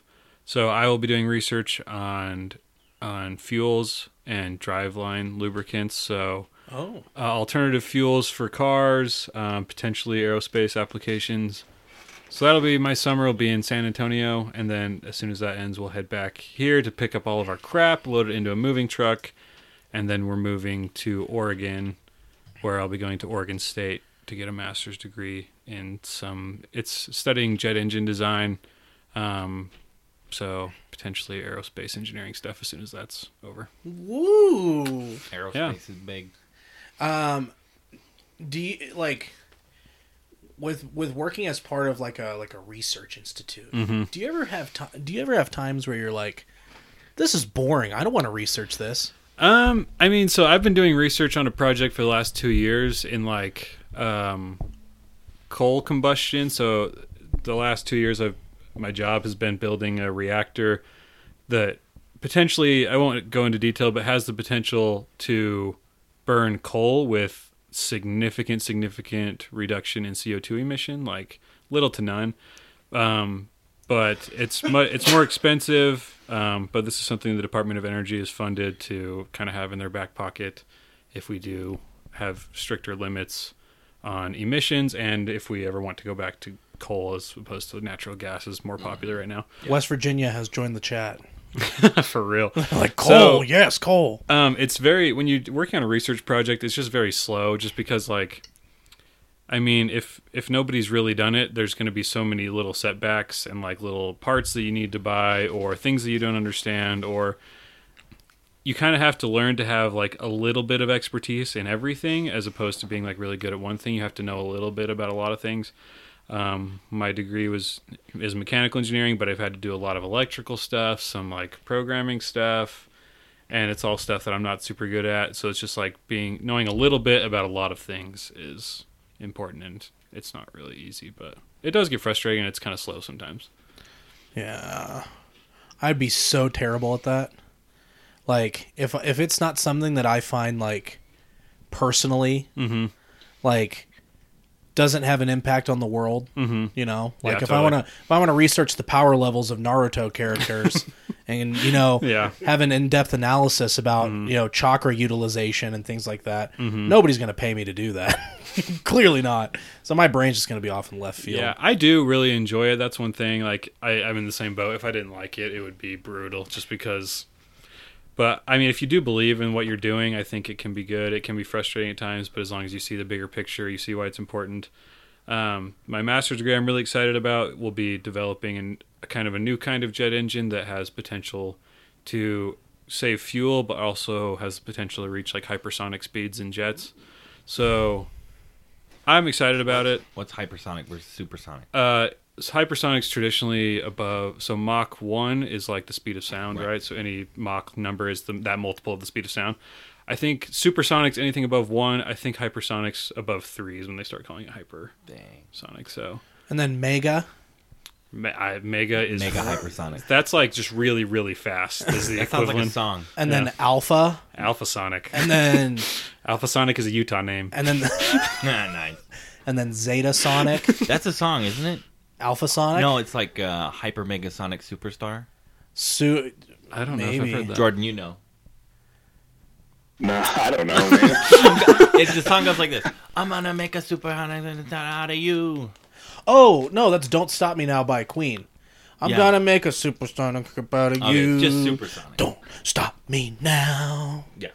Yeah, yeah. That was that was a good. I was thinking more of a. Uh, oh, it's a song by uh, Muse. Um, and it's called the Supersonic or Super Mega, su- Super something Black Hole.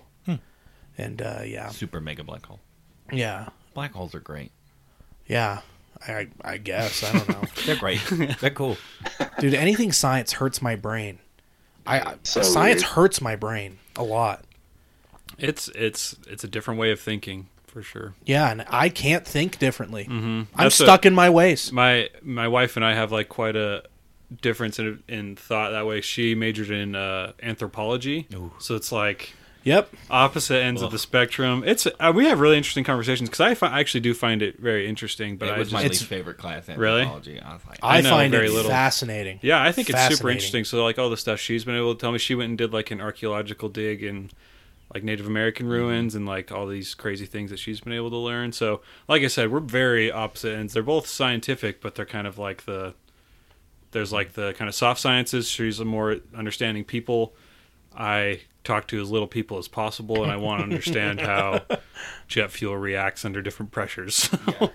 it Yeah. could be more different, but it's interesting. Jordan, do you have a lot of uh, social interaction while you're coding, or are you just in your are you in computer land? Just with other nerds. Nice. Your nerd clans. do you know anything about the McAfee guy? Christian McAfee? I don't know about that. That's- Ah, that's yes, well, yes, that's a good conversation. Yes, yes, the highest paid running back in the league. I White don't boy. think that's the one he was referring Crazy. to. Definitely not. the McAfee security guy apparently lives on a boat in the ocean and he's hiding from the government. Oh, he's he's nuts. You've heard that? I, I I wouldn't don't really surprise know- me. I don't really know anything about him. Yeah, he's Nah. he he like he's just kind of like a cowboy, for a better sense of it. He just shoots from the hip and is just like, yeah, we'll do whatever. He's very, uh, he kind of lives like a like a fast life. Uh, when the San Bernardino shooting happened, uh, he was like, yeah, I'll, I'll I'll break the encryption on their phones. Send it to me. I'll do it because the government didn't want to. I have never heard of this. Oh no, it was Apple. Sorry, it was Apple. Apple didn't want to. Yeah, iPhones. Which I I, on- I, I has he been partially agree with. I, I, I like you like You that's agree what, with like the privacy side? I agree with Apple's side to Yeah. not break the Oh, okay. encryption. I get that, that they wouldn't do it unless they were like ordered specifically by the government to do it.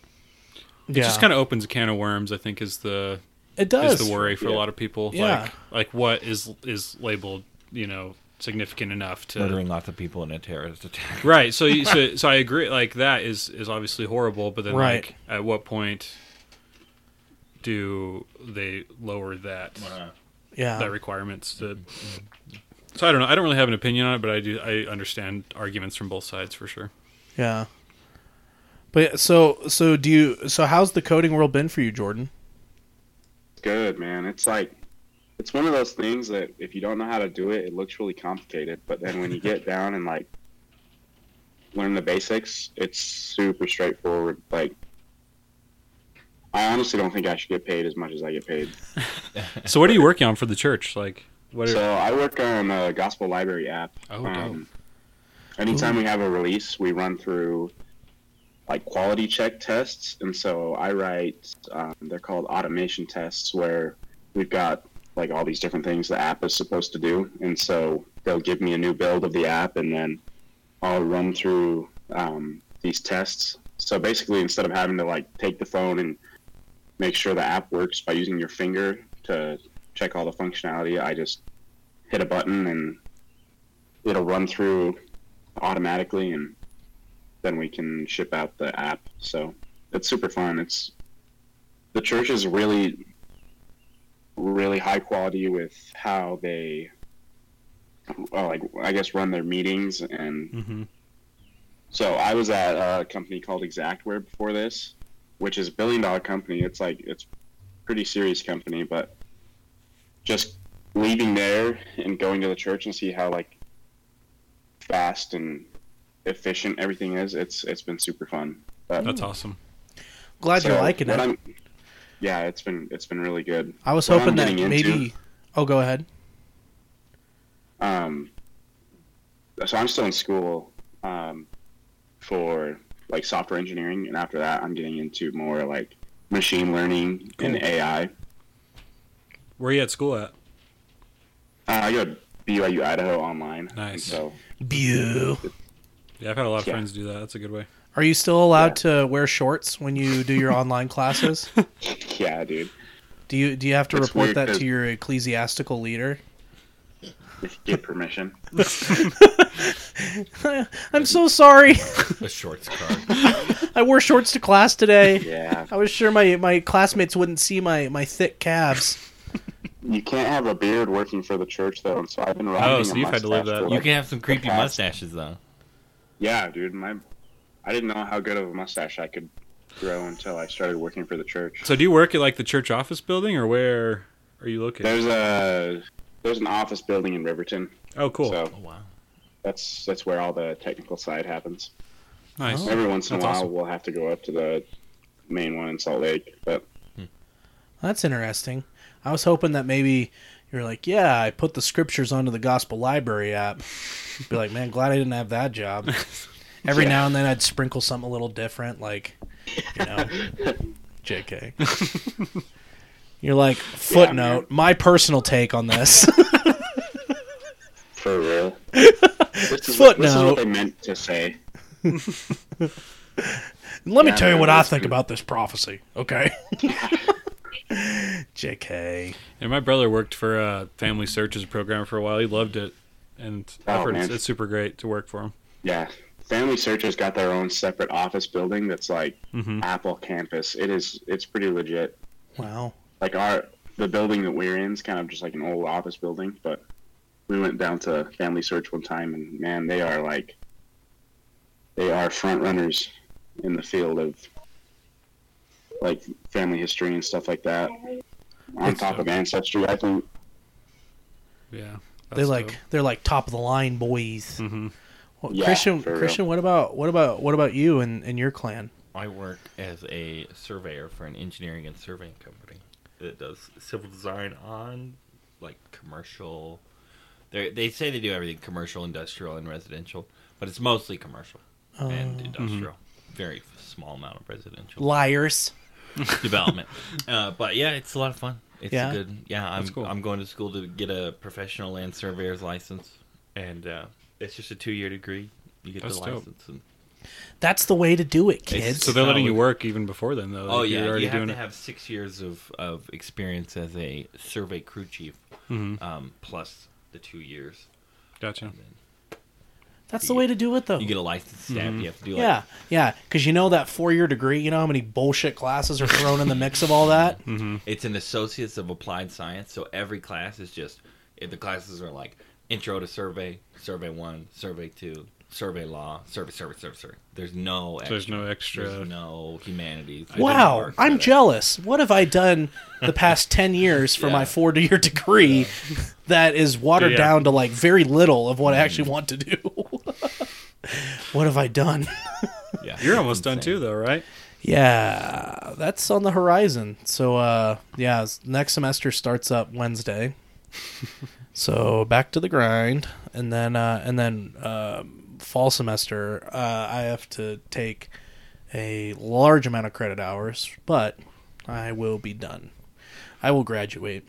Graduate. I already told my mom. yeah. I already find a wife, make some babies. I am not in a search for that. I'm at the point now where uh like that ship has sailed for me in terms of like not the possibility. Like, yeah, of course I can still get married, but eh, just it's one of those things where like it used to have kind of a neat appeal to it. Now I'm like, mm, like okay, yeah, yeah, having having kind of it'll happen when it happens type yeah, thing. yeah, like yeah, okay, yeah, having having a you know a, a mating partner, fantastic, wonderful. Who's yeah, who's gonna turn down that part? Great, okay, cool. But uh, I don't know. I, I I like living my life the way that I do, Mhm. And uh, you know when you got when you have another party in the mix, it just makes things difficult sometimes. If you don't know your if you don't know your like chemistry or relationship or stuff like that but uh, let me also say this. I'm a very selfish individual. Very selfish. Not really cut out for relationships at this point uh, in time.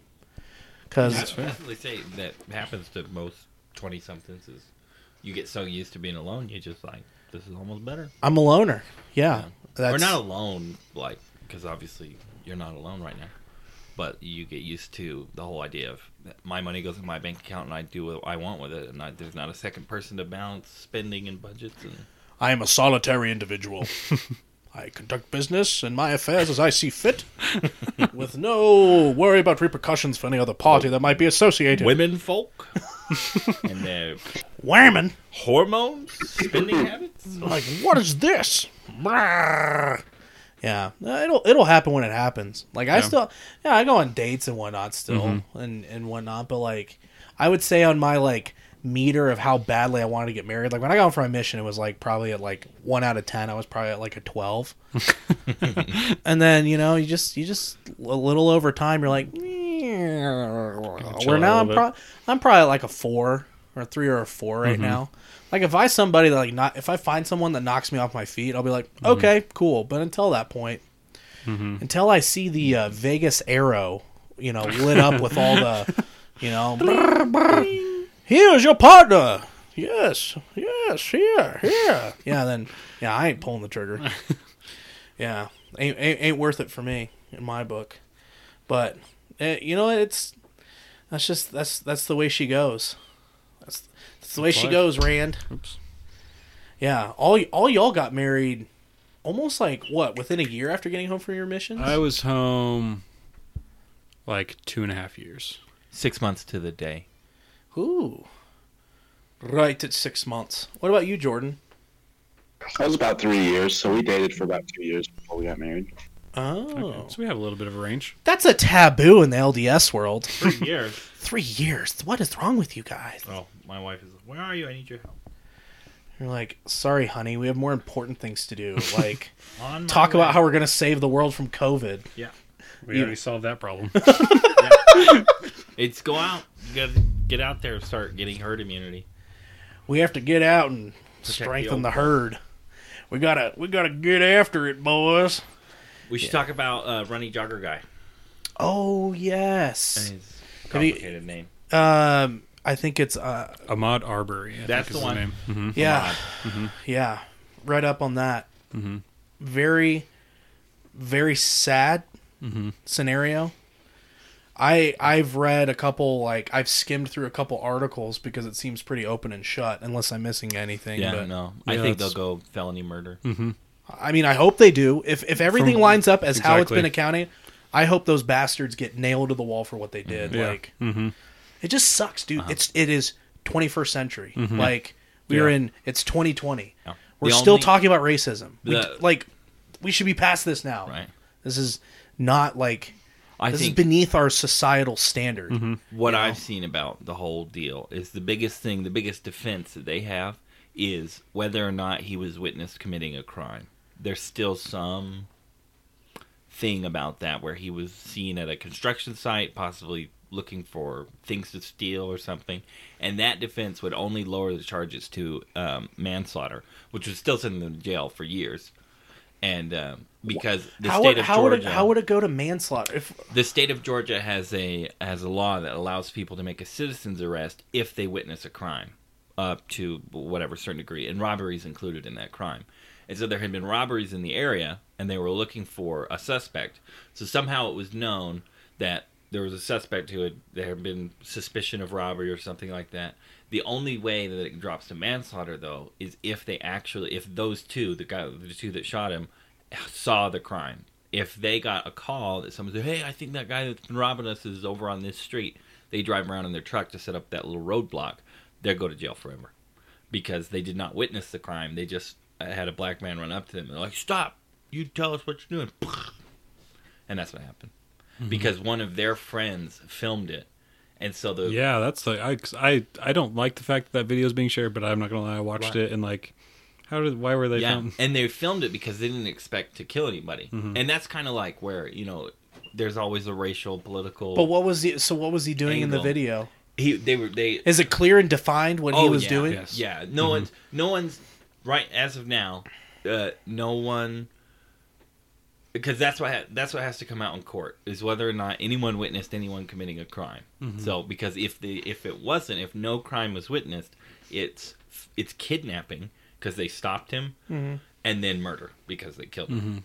And uh, but if they had witnessed a crime, it's it was that they were undertaking a citizen's arrest and they they did it so horribly wrong they killed him and it's manslaughter, which Have still you not takes them to have you not seen the video? Yeah, for those who haven't, I like I do not recommend watching it because it's just like rough to watch. Basically, all you see is like some guy following behind a truck. He's filming on his Mm-hmm. phone, and you see them cut off the guy that's running Mm-hmm. in their truck, and then they jump out, and then you see a guy with a shotgun shoot him. Yeah. basically. So the um, Ahmed Arbery, Ahmaud, yeah, Ahmaud, Ahmaud, Ahmaud, Ahmaud Arbery. Ahmaud Yeah. They he runs up and the people in the truck. Which I don't think you can hear it in the video because the cameraman is a friend of the people in the truck. Yeah.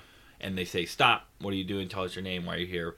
Blah blah blah. But the black guy, uh, Ahmaud Arbery, mm-hmm. he he doesn't have any reason to stop, or all he sees is people with guns that are trying to cut him off and murder him. So he grabs the barrel of the shotgun mm-hmm. and tries to wrestle it away. But when you're holding on to the the dead the deadly part of the gun, and so he takes a shot, and mm-hmm. then they think the so the two people the it was a dad and a son, and the son had the shotgun, and the dad had a 357 revolver, and the dad was an ex police officer, mm-hmm. and so. And I think that plays into the reasons why. There wasn't an arrest or Yeah, two of the prosecutors had to recuse themselves while they were building the case to make the final arrest, take it to court, and all that stuff, and which was definitely pushed along by the video coming out because they had had the video for Yeah, I was going to say so the Two months. the hard part to me in all this situation is the fact that this happened two months ago. yeah. and it wasn't until this video goes viral that Right. an arrest takes place. Um, so to me, that's just like incredibly sad that if this video had not come out, would these guys just be free? Like, Mm-hmm. and I have to, I have to think that yes, because that's that's what er- evidence points to. And so I'm going to say something that's like maybe controversial. You guys can disagree with me. That's fine. Uh, I kind of want to talk about it, but to me, it goes back. I've, I think everybody's had a lot of conversations about Colin Kaepernick. Uh-huh. So I think like the whole um, kneeling for racial injustice. I get that that made people very uncomfortable, but I think that he was trying to draw attention to exactly this issue. If I think if the races were flipped, this would not have been a case. He would, they would be in jail, and so I think that Colin Kaepernick kneeling was protesting this type of thing where it required two months and a video to go viral for these guys to be arrested. So I I, I, had, I agree. yeah. I agree. so I 100%. Well, I don't support everything that Colin Kaepernick has ever said because he said some things that I do disagree with. I do support his ability to protest racial injustice because I think it was demonstrated. I this. disagree on one one aspect is Mm-hmm. that the guy was an ex police officer. Had the white guy not been an ex police officer, he would have been in jail the next day. Mm-hmm. No questions asked. Where so it, there's a racial component to it, Mm-hmm. definitely. But I think the reason it was sat on for two months was as the DA tries to build Mm-hmm. up this case, and then their prosecutors go, I got to recuse myself. And Yeah. Mm-hmm. so they got to rebuild the case with a new prosecutor, and that prosecutor Isn't goes, that indicative of? I got to recuse myself. but isn't that also indicative also of law enforcement itself? Yeah, and yeah, and and what I was thinking about the the races being flipped is that if it were a black police officer, a black ex police officer, I think they would have sat on it for two months the same way You think so? because there's some buddy buddiness It's- with so- It's, it, there's a okay. frater- They literally Yeah. have the fraternal brotherhood of Yeah. police. Yeah. Like, Yeah. oh, it sounds like they got each Okay. other's backs. Yeah. You know, Yeah, that's- and that's fair. That's a and, fair And I don't think it would have been a national story. Mm-hmm. I think they still would have sat on it, not you know two months or whatever, because it wouldn't have been a national story. The They still have to go through the gotten out. recusing themselves and like this whole process of getting a new investigation. Okay. together. Yeah. I, I can't speak for all cops, Right. right? Because every department handles things differently, and you know, you have state. I mean, you have local, state, national. There's there's different levels uh, of of people who enforce you know the the respective laws, but we just see far too often that power gets abused, and there's no way around it. People do it to certain certain like how many times you see the dudes flick on their sirens just so they can get you know on the interstate quicker and just go drive by. You know, it happen, happens all the time. Yeah, I've I've Freaking seen the cops not even pull anybody over. They just flick on their lights and they're just like off "Ah, they wanna go." cruising. Yeah, they've somehow never take an exit through our whole drive, uh, but uh, no, they got their lights on. It's like, hmm, wow. Yeah. You know, there's like, I don't know, but but we, I I think Dustin, I think you, uh, that's, pro, like Kaepernick's protest. The message isn't the problem; it's the mm-hmm. it's the messenger. Mm-hmm. That's what caused so many issues mm-hmm. because he's not a very smart guy. He Yeah. like at least on paper, and of the way he's conducted himself, he's kind of a jackass. But like, what Like he the, are you talking like the pig socks and the yeah, like the the- Kunta Kinte shirt and all the things that I don't he mind. did? I don't mind Kuta. I, I don't. To be honest, I don't even really mind the pigs. But like, dudes out here with like a Fidel Castro shirt on. yeah, that's another thing. Yeah. It's mm-hmm. like It's because it, as much as the real issue is, it gets politicized. Yeah. it gets pulled it gets to politicized. But there's there there are firms, there are PR groups that entirely dedicate Right. like helping their clients with maintaining their image. Mm-hmm. I guarantee he had people from a very high level Mm-hmm. telling him to do other than what he was doing, but he ignored it. I, So I then you have on the flip side, you have the Malcolm Jenkins who are like really trying to do things in a more professional. Probably do have those guys that are Mm-hmm. really trying to make positive statements. Or or I could also see it if he wanted to create shock value because that's Oh, what yeah. captures the headlines. Yeah. Got him a big deal with Nike, all that stuff. I mean, okay. I mean, Yeah. but but it does need to be fixed because mm-hmm. we're still not at the point. My issue with the Black Lives Matter movement is the blame is too easily settled on one side. That that what it seemed like from the beginning of the Black Lives Matter was movement was it's all police's fault. If we can just get rid of the police or change the police so drastically that they're not what they are now, and I just don't believe that. Yeah, I think the police because there's enough police officers that are killed by criminals that the the approaches they take to approaching mm-hmm. people is it's just what it is. I also think it's like a, a larger criminal justice. Have any of you guys watched the Meek Mill documentary on Amazon Prime? I have it queued up. I want to it's watch pretty. It's pretty because he got screwed over. he got screwed Big time. over, man, for like minor parole violations that were like some of them were not his fault at all. That he was basically on parole slash in and out of jail for like 15 years or something for something that really wasn't proven that he ever committed. He ev- eventually was exonerated of what the original crime Right. was. Then he was so. But I- it took a lot of big ticket people to help him out. big-ticket because people. somebody who was already rich enough in his own aspect Mm-hmm. still needed, you know, all these high profile people to like, you know, free Meek, stand up and Mm-hmm. Yeah. like, So there's how many thousands of people are there that don't have those people that are just sitting in jail because of something that they really didn't do? And majority violated- black. Yeah, exactly. Yeah. So I think it's incredibly sad. It's a nightmare. It going is. back- it's it's a living nightmare. Going is back to what it you is. said, I don't think like police are the only problem. I think it could be a larger criminal justice mm-hmm. system. I think- reform and that's what bothers. So this, I think, is all. I think it's indicative of multiple aspects. And Jordan, you can chime in whenever you want to on this, BT Dubs, uh, or if you're just like, I'm silent. I have no stance on this position. But um, I think all of these signs point towards like all parties that are involved in this problem. I think and even what we've talked about before with like you know covid and stuff like that we're in an age now where like we have information at our fingertips. We can formulate our opinions so quickly on something because we can you know find a video or find Mm-hmm, an article but i don't think the conversation has been moved to accountability for Right. all parties. And accountability is the last thing Right. that any party wants to give on those. Like investigations and stuff like that they'll just try to keep pushing and pushing and pushing. A lot of times it helps because they don't want to ruin the case if they're Yeah. like it was our fault but oh wait no it wasn't like you know and it's also just that's not how the law works. And you know it's it's also the same thing for black communities. There's you know regardless of how targeted eh, you know these offenses and how black people are getting are spending way more time in prison way more time how it's just totally imbalanced in that sense for you know for drug offenses and which shouldn't even be something people do jail time for to begin with. I agree with that. um, but it, there's also there's a lack of accountability on that as well because people would rather protest instead of going into their communities and, instead and saying we're done with this crap and we're not going to have any behavior that's going to let a cop show up and give them the idea to blow our brains out Yeah. which sucks then you get to the issue of traffic stops that's another one Mm-hmm. where like how much can a community do to help that out Mm-hmm. a lot of the a lot of the black men and you know black victims that have been killed in those a lot of them weren't indicating anything of the nature Philando Castile that Mm-hmm. one like that was so hard to watch Oh, because yeah. he literally told the officer I have a gun I'm I, I I have a gun. I'm going to show you where it is, and the guy's Right. just nervous and just yeah, shoots was, him. he was an Asian guy. yeah, it was in Minnesota remember that one.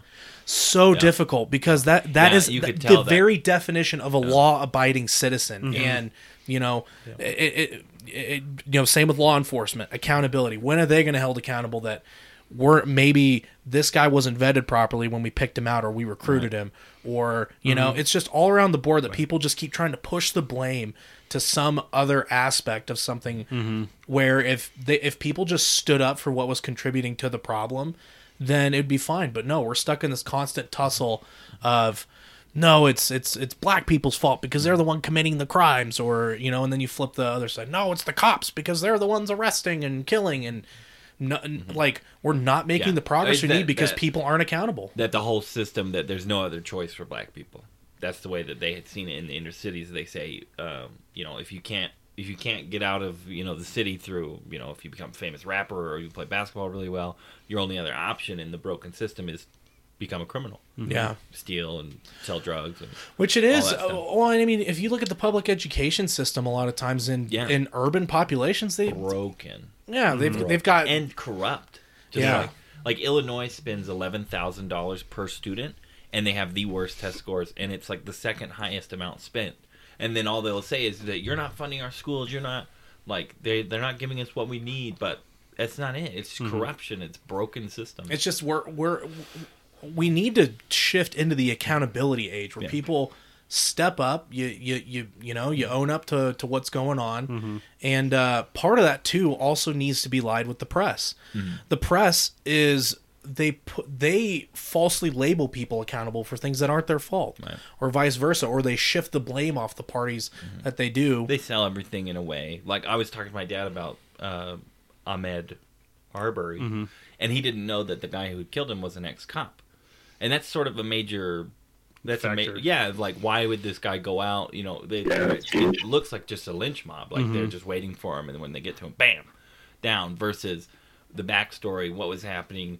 They lived in the neighborhood. There was burglaries. They were out looking to. They were filling it themselves because they were out to film. Like we want to document what we did. You know, we stopped him as a citizen's arrest, and then we held him and we waited for the police to come. And obviously, none of that happened. It turned into first degree felony murder. But it's just that the media would sort of leave those sort of details out. It just looks like you know Trump Bumpkin and his son took the law into their own hands and lynched a guy, and that's this is not not what happened. Yeah, and the press is our medium to understanding these issues mm-hmm. fully Yeah, on a on a macro scale, and they they they don't do an mm-hmm. efficient job, mm-hmm. or there is an agenda that is malicious. Totally. I try. I really do my best when it comes to anything political or social injustice stuff to try to leave the press out of it as much as I can and really just try to find what the facts are and then make a decision myself. Because if you go to any news source, it is a very opinionated thing. I mean, yeah, you got people on both sides. Honestly, they're just portraying the other side as completely evil. Yeah. And so I just try to stay to the facts. Um, I do obviously believe there's a, a serious issue with racial inequality in the United States. But like you said, things can be painted in one way or another depending on who you listen to. So it's like, to me, like you said, just stick with the facts, learn what the backstory is, and then you make a decision for yourself of what you think, and don't just let Fox or CNN tell you what you should think. Yeah. Yeah. I heard what, Jordan. What about you, Mister Mister Fraughton? Yeah, man. Like, I just think, like, I'm more of the opinion that, like, your personal situation comes down to like you, and so like, like you were saying, Sam, like people got to be held more accountable. And if you on Twitter now, it's like everybody's got their own opinion, and like, I don't know if it like helps them feel better if they state their opinion, but like I don't know how to say this. It's like we're all we're all here and like we're trying to survive. One day we're all gonna die, and it's like that's a hard thing to deal with. So, like finding out like what you kind of want to believe in in life and standing up for it. Like there's a lot of lazy people out there that hmm. maybe just stating their opinion on something like maybe that makes them feel better and like that's where they draw the line and like okay well I've I've done my part but as far as like my personal experience, I've never really seen in my life. Like I've I have friends from like lots of different countries and I just think that like all I can really do is just like be nice to other people and like protect my family, like try and make a good living and yeah, that's just kind of where I stand on it. So I agree with that. I think that's the best way to do it because our sphere of control is so limited. Mm-hmm. yeah, That's really what is. that's what me and my dad were up. We were up till midnight talking about it. That it started around trying to give him the facts about this case, and and agreeing with him all the time. These people should go to jail for felony murder. It's not about trying to get anyone off scot free, but that the whole system, the whole racial tension, it all goes way, way, way back. And and Yeah. I think from like. I, I would often ask the question if you had one issue that you could picket for, that you could go, like, that you would join that rally and hold your sign and whatever and really invest in. For me, it's the family. That fatherlessness within any community is it's horrific. I mean, it's just difficult, and it's not like it's not always a blame thing. It's like you know, sometimes fathers pass away, and it's it's just Yeah, the- like yeah, that's how it was for us. Like I know my mom 100% would have preferred to have my dad around Mm-hmm. for the past like what 20 years, but yeah, wasn't in the cards, Right. You know. And then so and then there's there's other situations where it, it could be in the cards, and I think it's a cultural battle because that's what my dad had accused me of being a racist like two weeks ago or something because he said I talked about Jussie Smollett too much, um, and I and I I said know no, that is. He was the guy from Empire that uh that did the the that hate crime faked hoax that that created a hoax about a hate crime. Huh. He hired two That was a big Nigerian one.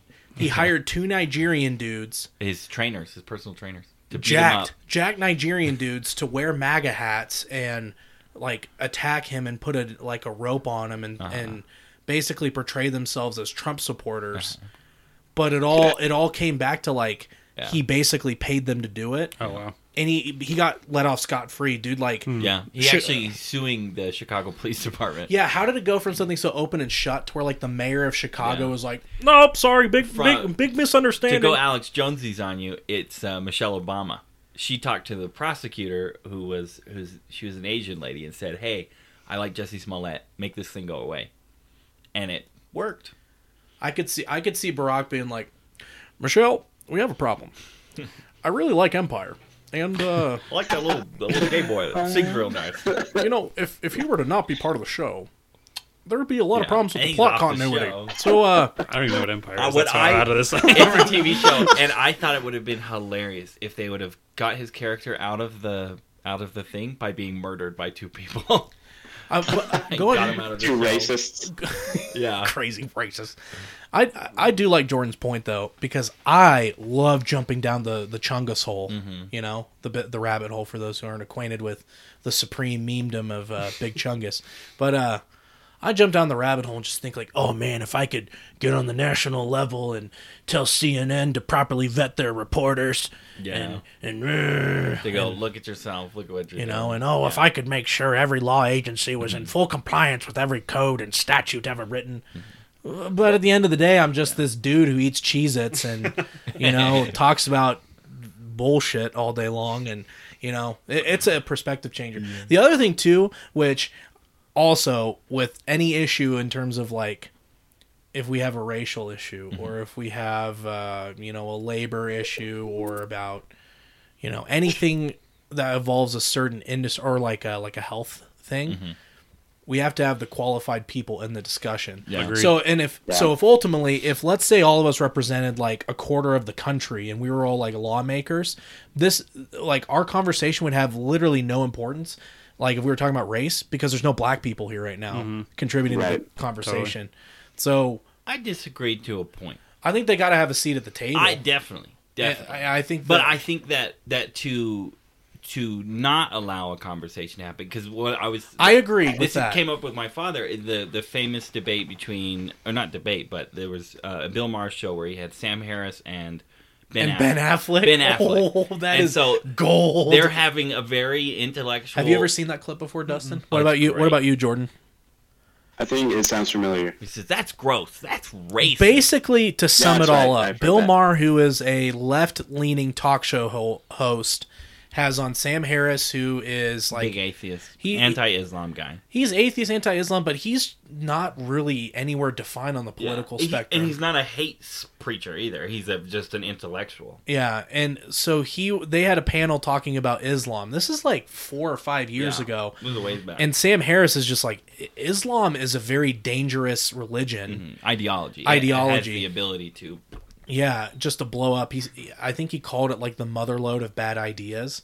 Mm-hmm. And uh and Ben Affleck was just like that's so gross, it's racist, it's Right. terrible and Sam Harris is like And, he- uh, and, then and then he also kept attacking his credibility and right, Sam's like right. It was all ad no, hominem stuff. No, I I am an expert in this field. I've it done 100 plenty of research, like you know, yeah, stuff like that. And I I think that's that's where that's what scares me away from the. If there's no one at the table, our conversation doesn't mean anything. yeah, That's where that's what scares me about it is that to a degree because there does have to be a representation at some point but the whole conversation the whole idea and this is what I was talking about with my dad yesterday that if if anything it's it's not a racial issue it's a cultural issue I do have strong cultural prejudices against inferior cultures in my view of that the the greatest culture to ever exist is western culture it created the most prosperous system that has taken the world out of abject poverty, bar none, history of the world. And and so there's cultures within that Western culture that can be improved. And I think like inner city crime culture, which is predominantly black because that's like monolithically they've attached themselves to it, but like within white people we don't have a monolithic culture. There's you know, there's rednecks and cowboys and city people and mm-hmm. you know lifting bros. CrossFit bros. yeah, And Well, and well, fruit. and each one of those cultures has merits and and issues and so i think if there's anything that can solve the racial division and or at least the racial tension it's trying to formulate a baseline culture that if and this is the way i see it is that if we can first see ourselves as americans that that what jordan already said that it's on you. Like you should take on personal responsibility get a job you know get work and and strive for your own self betterment and don't lean upon other people or don't lean upon government programs or or whatever or accept a vic- victim title. That culture will help heal racial division because there's something more fundamental to unite over right. Yeah, I yeah I I, I agree, and it, it, it like I said, it, it it's got to come back to accountability in all parties, and accountability is not a fun thing to talk about mm-hmm. you know? Especially when it's like you look in the mirror and you have to accept that like yeah i i did screw up. I did do something wrong. You know the you know not exactly like a counter argument but like kind of running with what you said christian about you know you have to get a job. You have to find a way to be productive. You got to find that stuff we're seeing so many of these problems because the like the funnel that we enjoy in a lot of like you know suburban areas and things like that. You know, you've got the support at home, like you talked about. Mm-hmm. You go to school where you have a teacher that's fully invested in being there. Mm-hmm. You you're not. Yeah, you may have a few issues with like you know the structure of your classroom. And I've talked, we talked about in the last episode, where I think the education system is completely busted. I think it needs to be scrapped and and but like besides the point, we can still at least agree that it helps produce, you know, able-bodied working individuals who still seek, uh, you know, betterment and specialization. Um, but the funnel is is different in in some areas, and that comes back to accountability. It comes back to poli- bad policies that were put in place. You know, the the rise in black crime, like you know, there, you know, there's there's a lot of that stuff. A lot of that war on falls on a lot of that falls on Bill Clinton. Yeah. The the three strikes rule is If, if arbitrary in nature. It was discriminative. It was discriminatory in nature, and it's it's still in practice, which is asinine. if you want to see something that will blow your mind, is if you look up Lyndon Johnson and his he's the one who he called it the war on poverty yeah, and uh, the the Golden Society or something like that. But he, he pretty much invented modern welfare, the way it works, and, and he invented these other things called the Model Cities program, which destroyed Detroit, turned it into what it is. It chased out all all the factories that that everyone. So the black black people in the 1970s were entering the middle class and gaining education and all that stuff. And Lyndon Johnson was quoted as saying, "These inwards are getting too uppity. We need to do something to." to keep them under our control. And so they created this. That is unreal. yeah, and, and it's it's all like my dad was. I was. Wouldn't, I wouldn't was telling my surprise dad. me, He's like, wouldn't "Oh, surprise me if if there was somebody like that Yeah. who was like, Yeah. got to keep him down. Yeah, and so they they built the That's whole so thing. And so what he said was, um, and this this one's not confirmed, but it's another quote. His most famous quote is, "They're getting too uppity. We need to give them." And I think the way he said it was, "We need to give them just enough that they they stay under our our wing or our influence or whatever." And so after he'd rolled out the the welfare and all this stuff, he said, "I'll have these Negroes voting Democrat for 200 years," and saying that the whole welfare program, the whole thing, the whole victim, like, "Hey, you guys are victims. You've been treated so poorly. Here's a handout," and it was all designed very meticulously to, to create a monolithic voting center. And because oh, that's what he said about them becoming too uppity is that they have power now because they they vote and they vote monolithically. And so if you can control that narrative, that section of, you know, a huge portion of the population, well, hey, like votes, let's spend what we got to spend to make it happen. Well, and just I, I kind of thought about um, Jordan. I want to get your thoughts on this here in a segundo, but I, I kind of thought about this when like when people oppress and they you know they keep people ignorant on certain things. It's because they're scared. You know that's why the that's why the press changes crap all the time because they're they are afraid that the American people are going to play in against uh, the agenda and the initiative. And I do think, and I, I mean, I, I it's probably um, you know more of it, not as factually based. It's more of an opinion more of a thought process. But I, I think that there's a reason why black people are also still kept in that condition. Uh, and and latinos as well. Um, i think it's because a lot of people in power and in different industries are scared of black people because they are extraordinary individuals. It, like we sat here and talked about michael jordan mm-hmm. okay?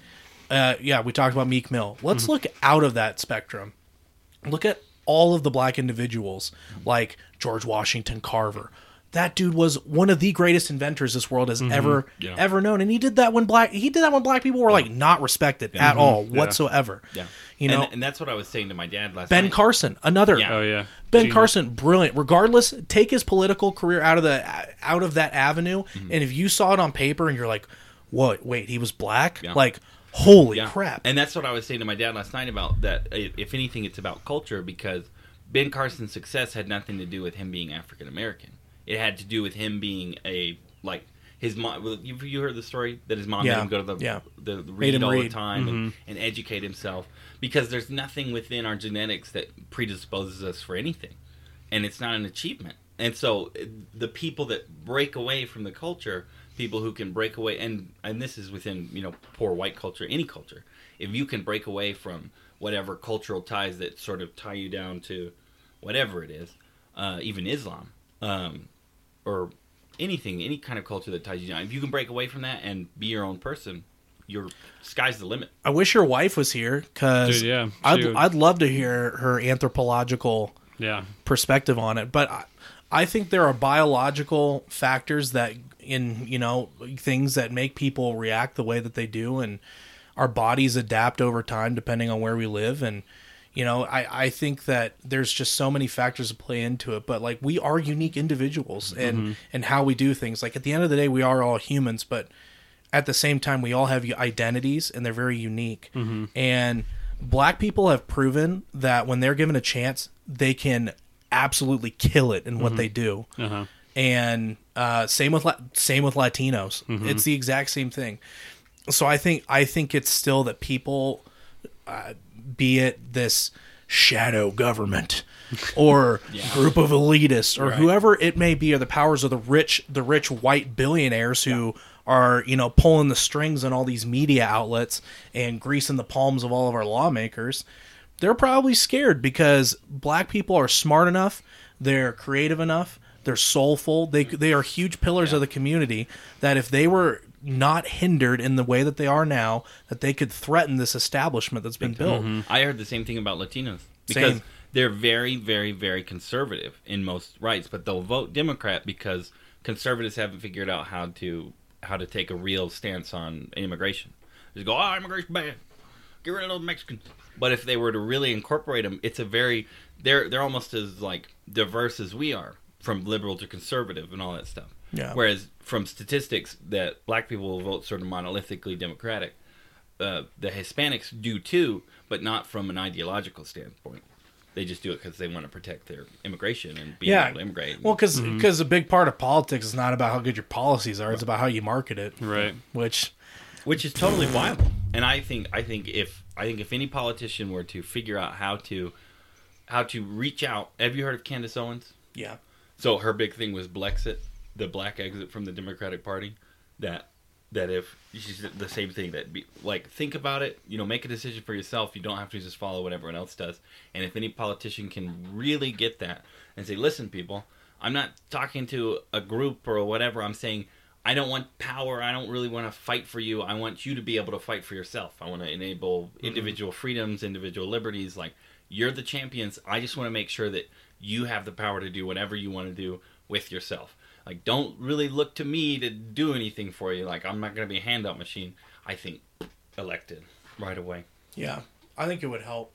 I would just hope that like, I think that's what makes America so great is that we do have all these people with unique mm-hmm. upbringings, mm-hmm. ways Diverse of thinking. Yeah, and- that's what makes us so great, and that, and that's just why I hope that you know in my lifetime I can see a day when whether it's it's you know cre- it's systematically created or or you know however it may be i hope there's a day where i can finally just be wholeheartedly convinced at that point where like i don't think that there is some type of discriminate mm-hmm. behavior going Yeah. on Yeah. because even though the, the appearance is there and that's what ruins it Yeah. and appearance uh, uh, there's statistics there's facts and then you know there's just what you see and how Yeah. you perceive it That's for sure. and that's that's the tough part is you know unless it's completely stamped out it's it's still just going to be burning whatever degree it is.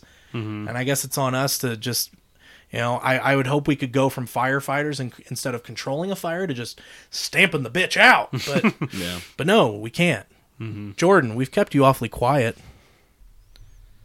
I'm learning a lot. You guys, I'm definitely not the smartest person in the room. uh i would I, I I wouldn't take that title. I would never take that title. That's what the bad guy said to Spider-Man. True. Which one? Mysterio. Mysterio. Oh, Never be afraid to be the smartest person in the room, Peter. oh, that was from the last movie. He was buttering I just him up. barely saw it like last week. So. What's that? Um, I thought it was a really good one. the interview? Honeypotting. He was honeypotting him. Have you seen the interview with James Franco? yes, and- yes. It's where they interview Kim Jong Un and then blow him up. That was the. Oh, that's another one, dude. Controversy. What's up with I watched kids? that. Oh, what's up, Jordan? Oh, I just watched the interview yesterday. Oh, really? of What'd you think? One of my favorite movies. Yeah. You're being honeypotted. like that's what Mysterio did to Spider-Man. He honeypotted him. Dude, that's uh that movie caused a lot of issues. I didn't even. I've never even heard of it. Yeah. Yeah, they North didn't Korea said they were going to kill us for it. They they didn't release it in theaters because the people Oh. from Sony got death threats Wow. Yeah. from North Korea. Yeah. Speaking of that, A Kimmy. Kimmy boy, Kim Jong Boon. Is he alive? I don't know. Do you Yeah, think he's do you think he's alive? Didn't he just make I heard he's the like only last week? person in North Korea that's on Steam. Have you seen that meme? It shows like a map of like every little green dot of where people are logging on Steam, and there's one dot in North Korea, and it says like Kim Jong Un is now playing Rocket League. Do you think he's alive, Jordan? I don't know, man. Like it's such a weird situation. There's like why would he suspicion not about just that come right out? Yeah. I haven't heard this. Well, he's just like he was like off the map for like a couple weeks, and he like missed some huge, so like Yeah, national ceremony that they do every year. That's like supposed to be really big for the leader, and he wasn't there. I thought that I had heard that he made an appearance, so sometime in the last week. Or at least a body double. Well, Japan. Well, Yeah. Japan released some info saying that he was like left in a coma after a botched surgery. Mm, Yeah, yeah, Yeah. So there was a theory that he was brain dead, was what I read in a lot of places. the But great leader? No. You know he doesn't poop, right? Yeah, he, he doesn't. That's real propaganda. That his He body uses- perfectly he uses all his energy. he takes in. I think I think Jordan was saying something on here. Oh, I was just saying the same thing. Like he uses all his he uses all of his energy. Yeah, you've heard So that he before doesn't too. Freaking supreme leader. I saw a thing that when uh, Kim Jong Il died, it's like that the propaganda was he didn't really die. He was entering a sleeping competition, and he was going to make sure he would set the record, and no one could ever beat it. So like, don't expect to see him before you die. He'll still be asleep. So bizarre, man. Dude, I, I gotta get going. brainwashing. My wife is text yelling at me. She's like, um, okay, bye. Now. Yeah, Yeah. Well, it was good having you on, Christian. I really enjoyed this. Yes. I miss you. I'm glad you can make it. Yeah, me too. Yeah. Uh, well, yeah. You. c- Yeah. You can bounce while I do Do my I closing remarks. No, no, no. You're good. You're oh, good. if you're as it is. closing, I can stay for closing. Yeah. Unless unless y'all want to keep Yeah, dittying. I gotta go pretty soon. I figure too. you you're busy, and Jordan, I, I I don't know. We can keep talking if you want. It's all up to you, bro. I gotta go in a little bit too. My wife just left. Well, you know what? Now that I think about it, I got to go photos too. So you know, gotta. I have Place to important things in my life. I don't want to be left out. Um, everyone should have the right to keep and bear arms. That was my list item. Oh, and uh, yeah, everybody should arm bears. Yeah, arm your bears. Bear your arms. Yes, excellent. This was fun. uh, great having you, Dustin. Glad we could have you on air before you left. Yeah. Uh, Jordan, next time, just uh, bring your daughter here, and uh, Yeah, Davidson's dude. down in Texas. You gotta find him. yeah, Oh, yeah. yeah. Davidson is in Texas. Is? I actually like hit him up like, "Yo, bro." He's like, "I'm in Texas, bro. Sorry, bro." Yeah. I said, oh, "Okay, bro." He gone. Yeah, but uh, Good. Dustin, safe travels. Thanks, man. Uh, Christian, thank you for coming on again. You're welcome. Excellent. Jordan, uh, uh, thank you for coming on. Sorry, our, our audio is, is poopy, or I should say my audio, but uh, yeah, sorry, bro. All good. But but I- I mean, we're still glad we had you on. And next time, I'm just gonna kidnap you and make you come here. Yeah. Yes. yeah. I'm gonna force you. I'm just gonna show up with a ski mask on and tie you up. yeah, wrangle them up. All right, folks. Remember to like, comment, share, subscribe, and don't be a dick. Don't All have a Patreon. I think my Patreon got unsubscribed due to inactivity, but anyway. All right. Catch you later. Peace.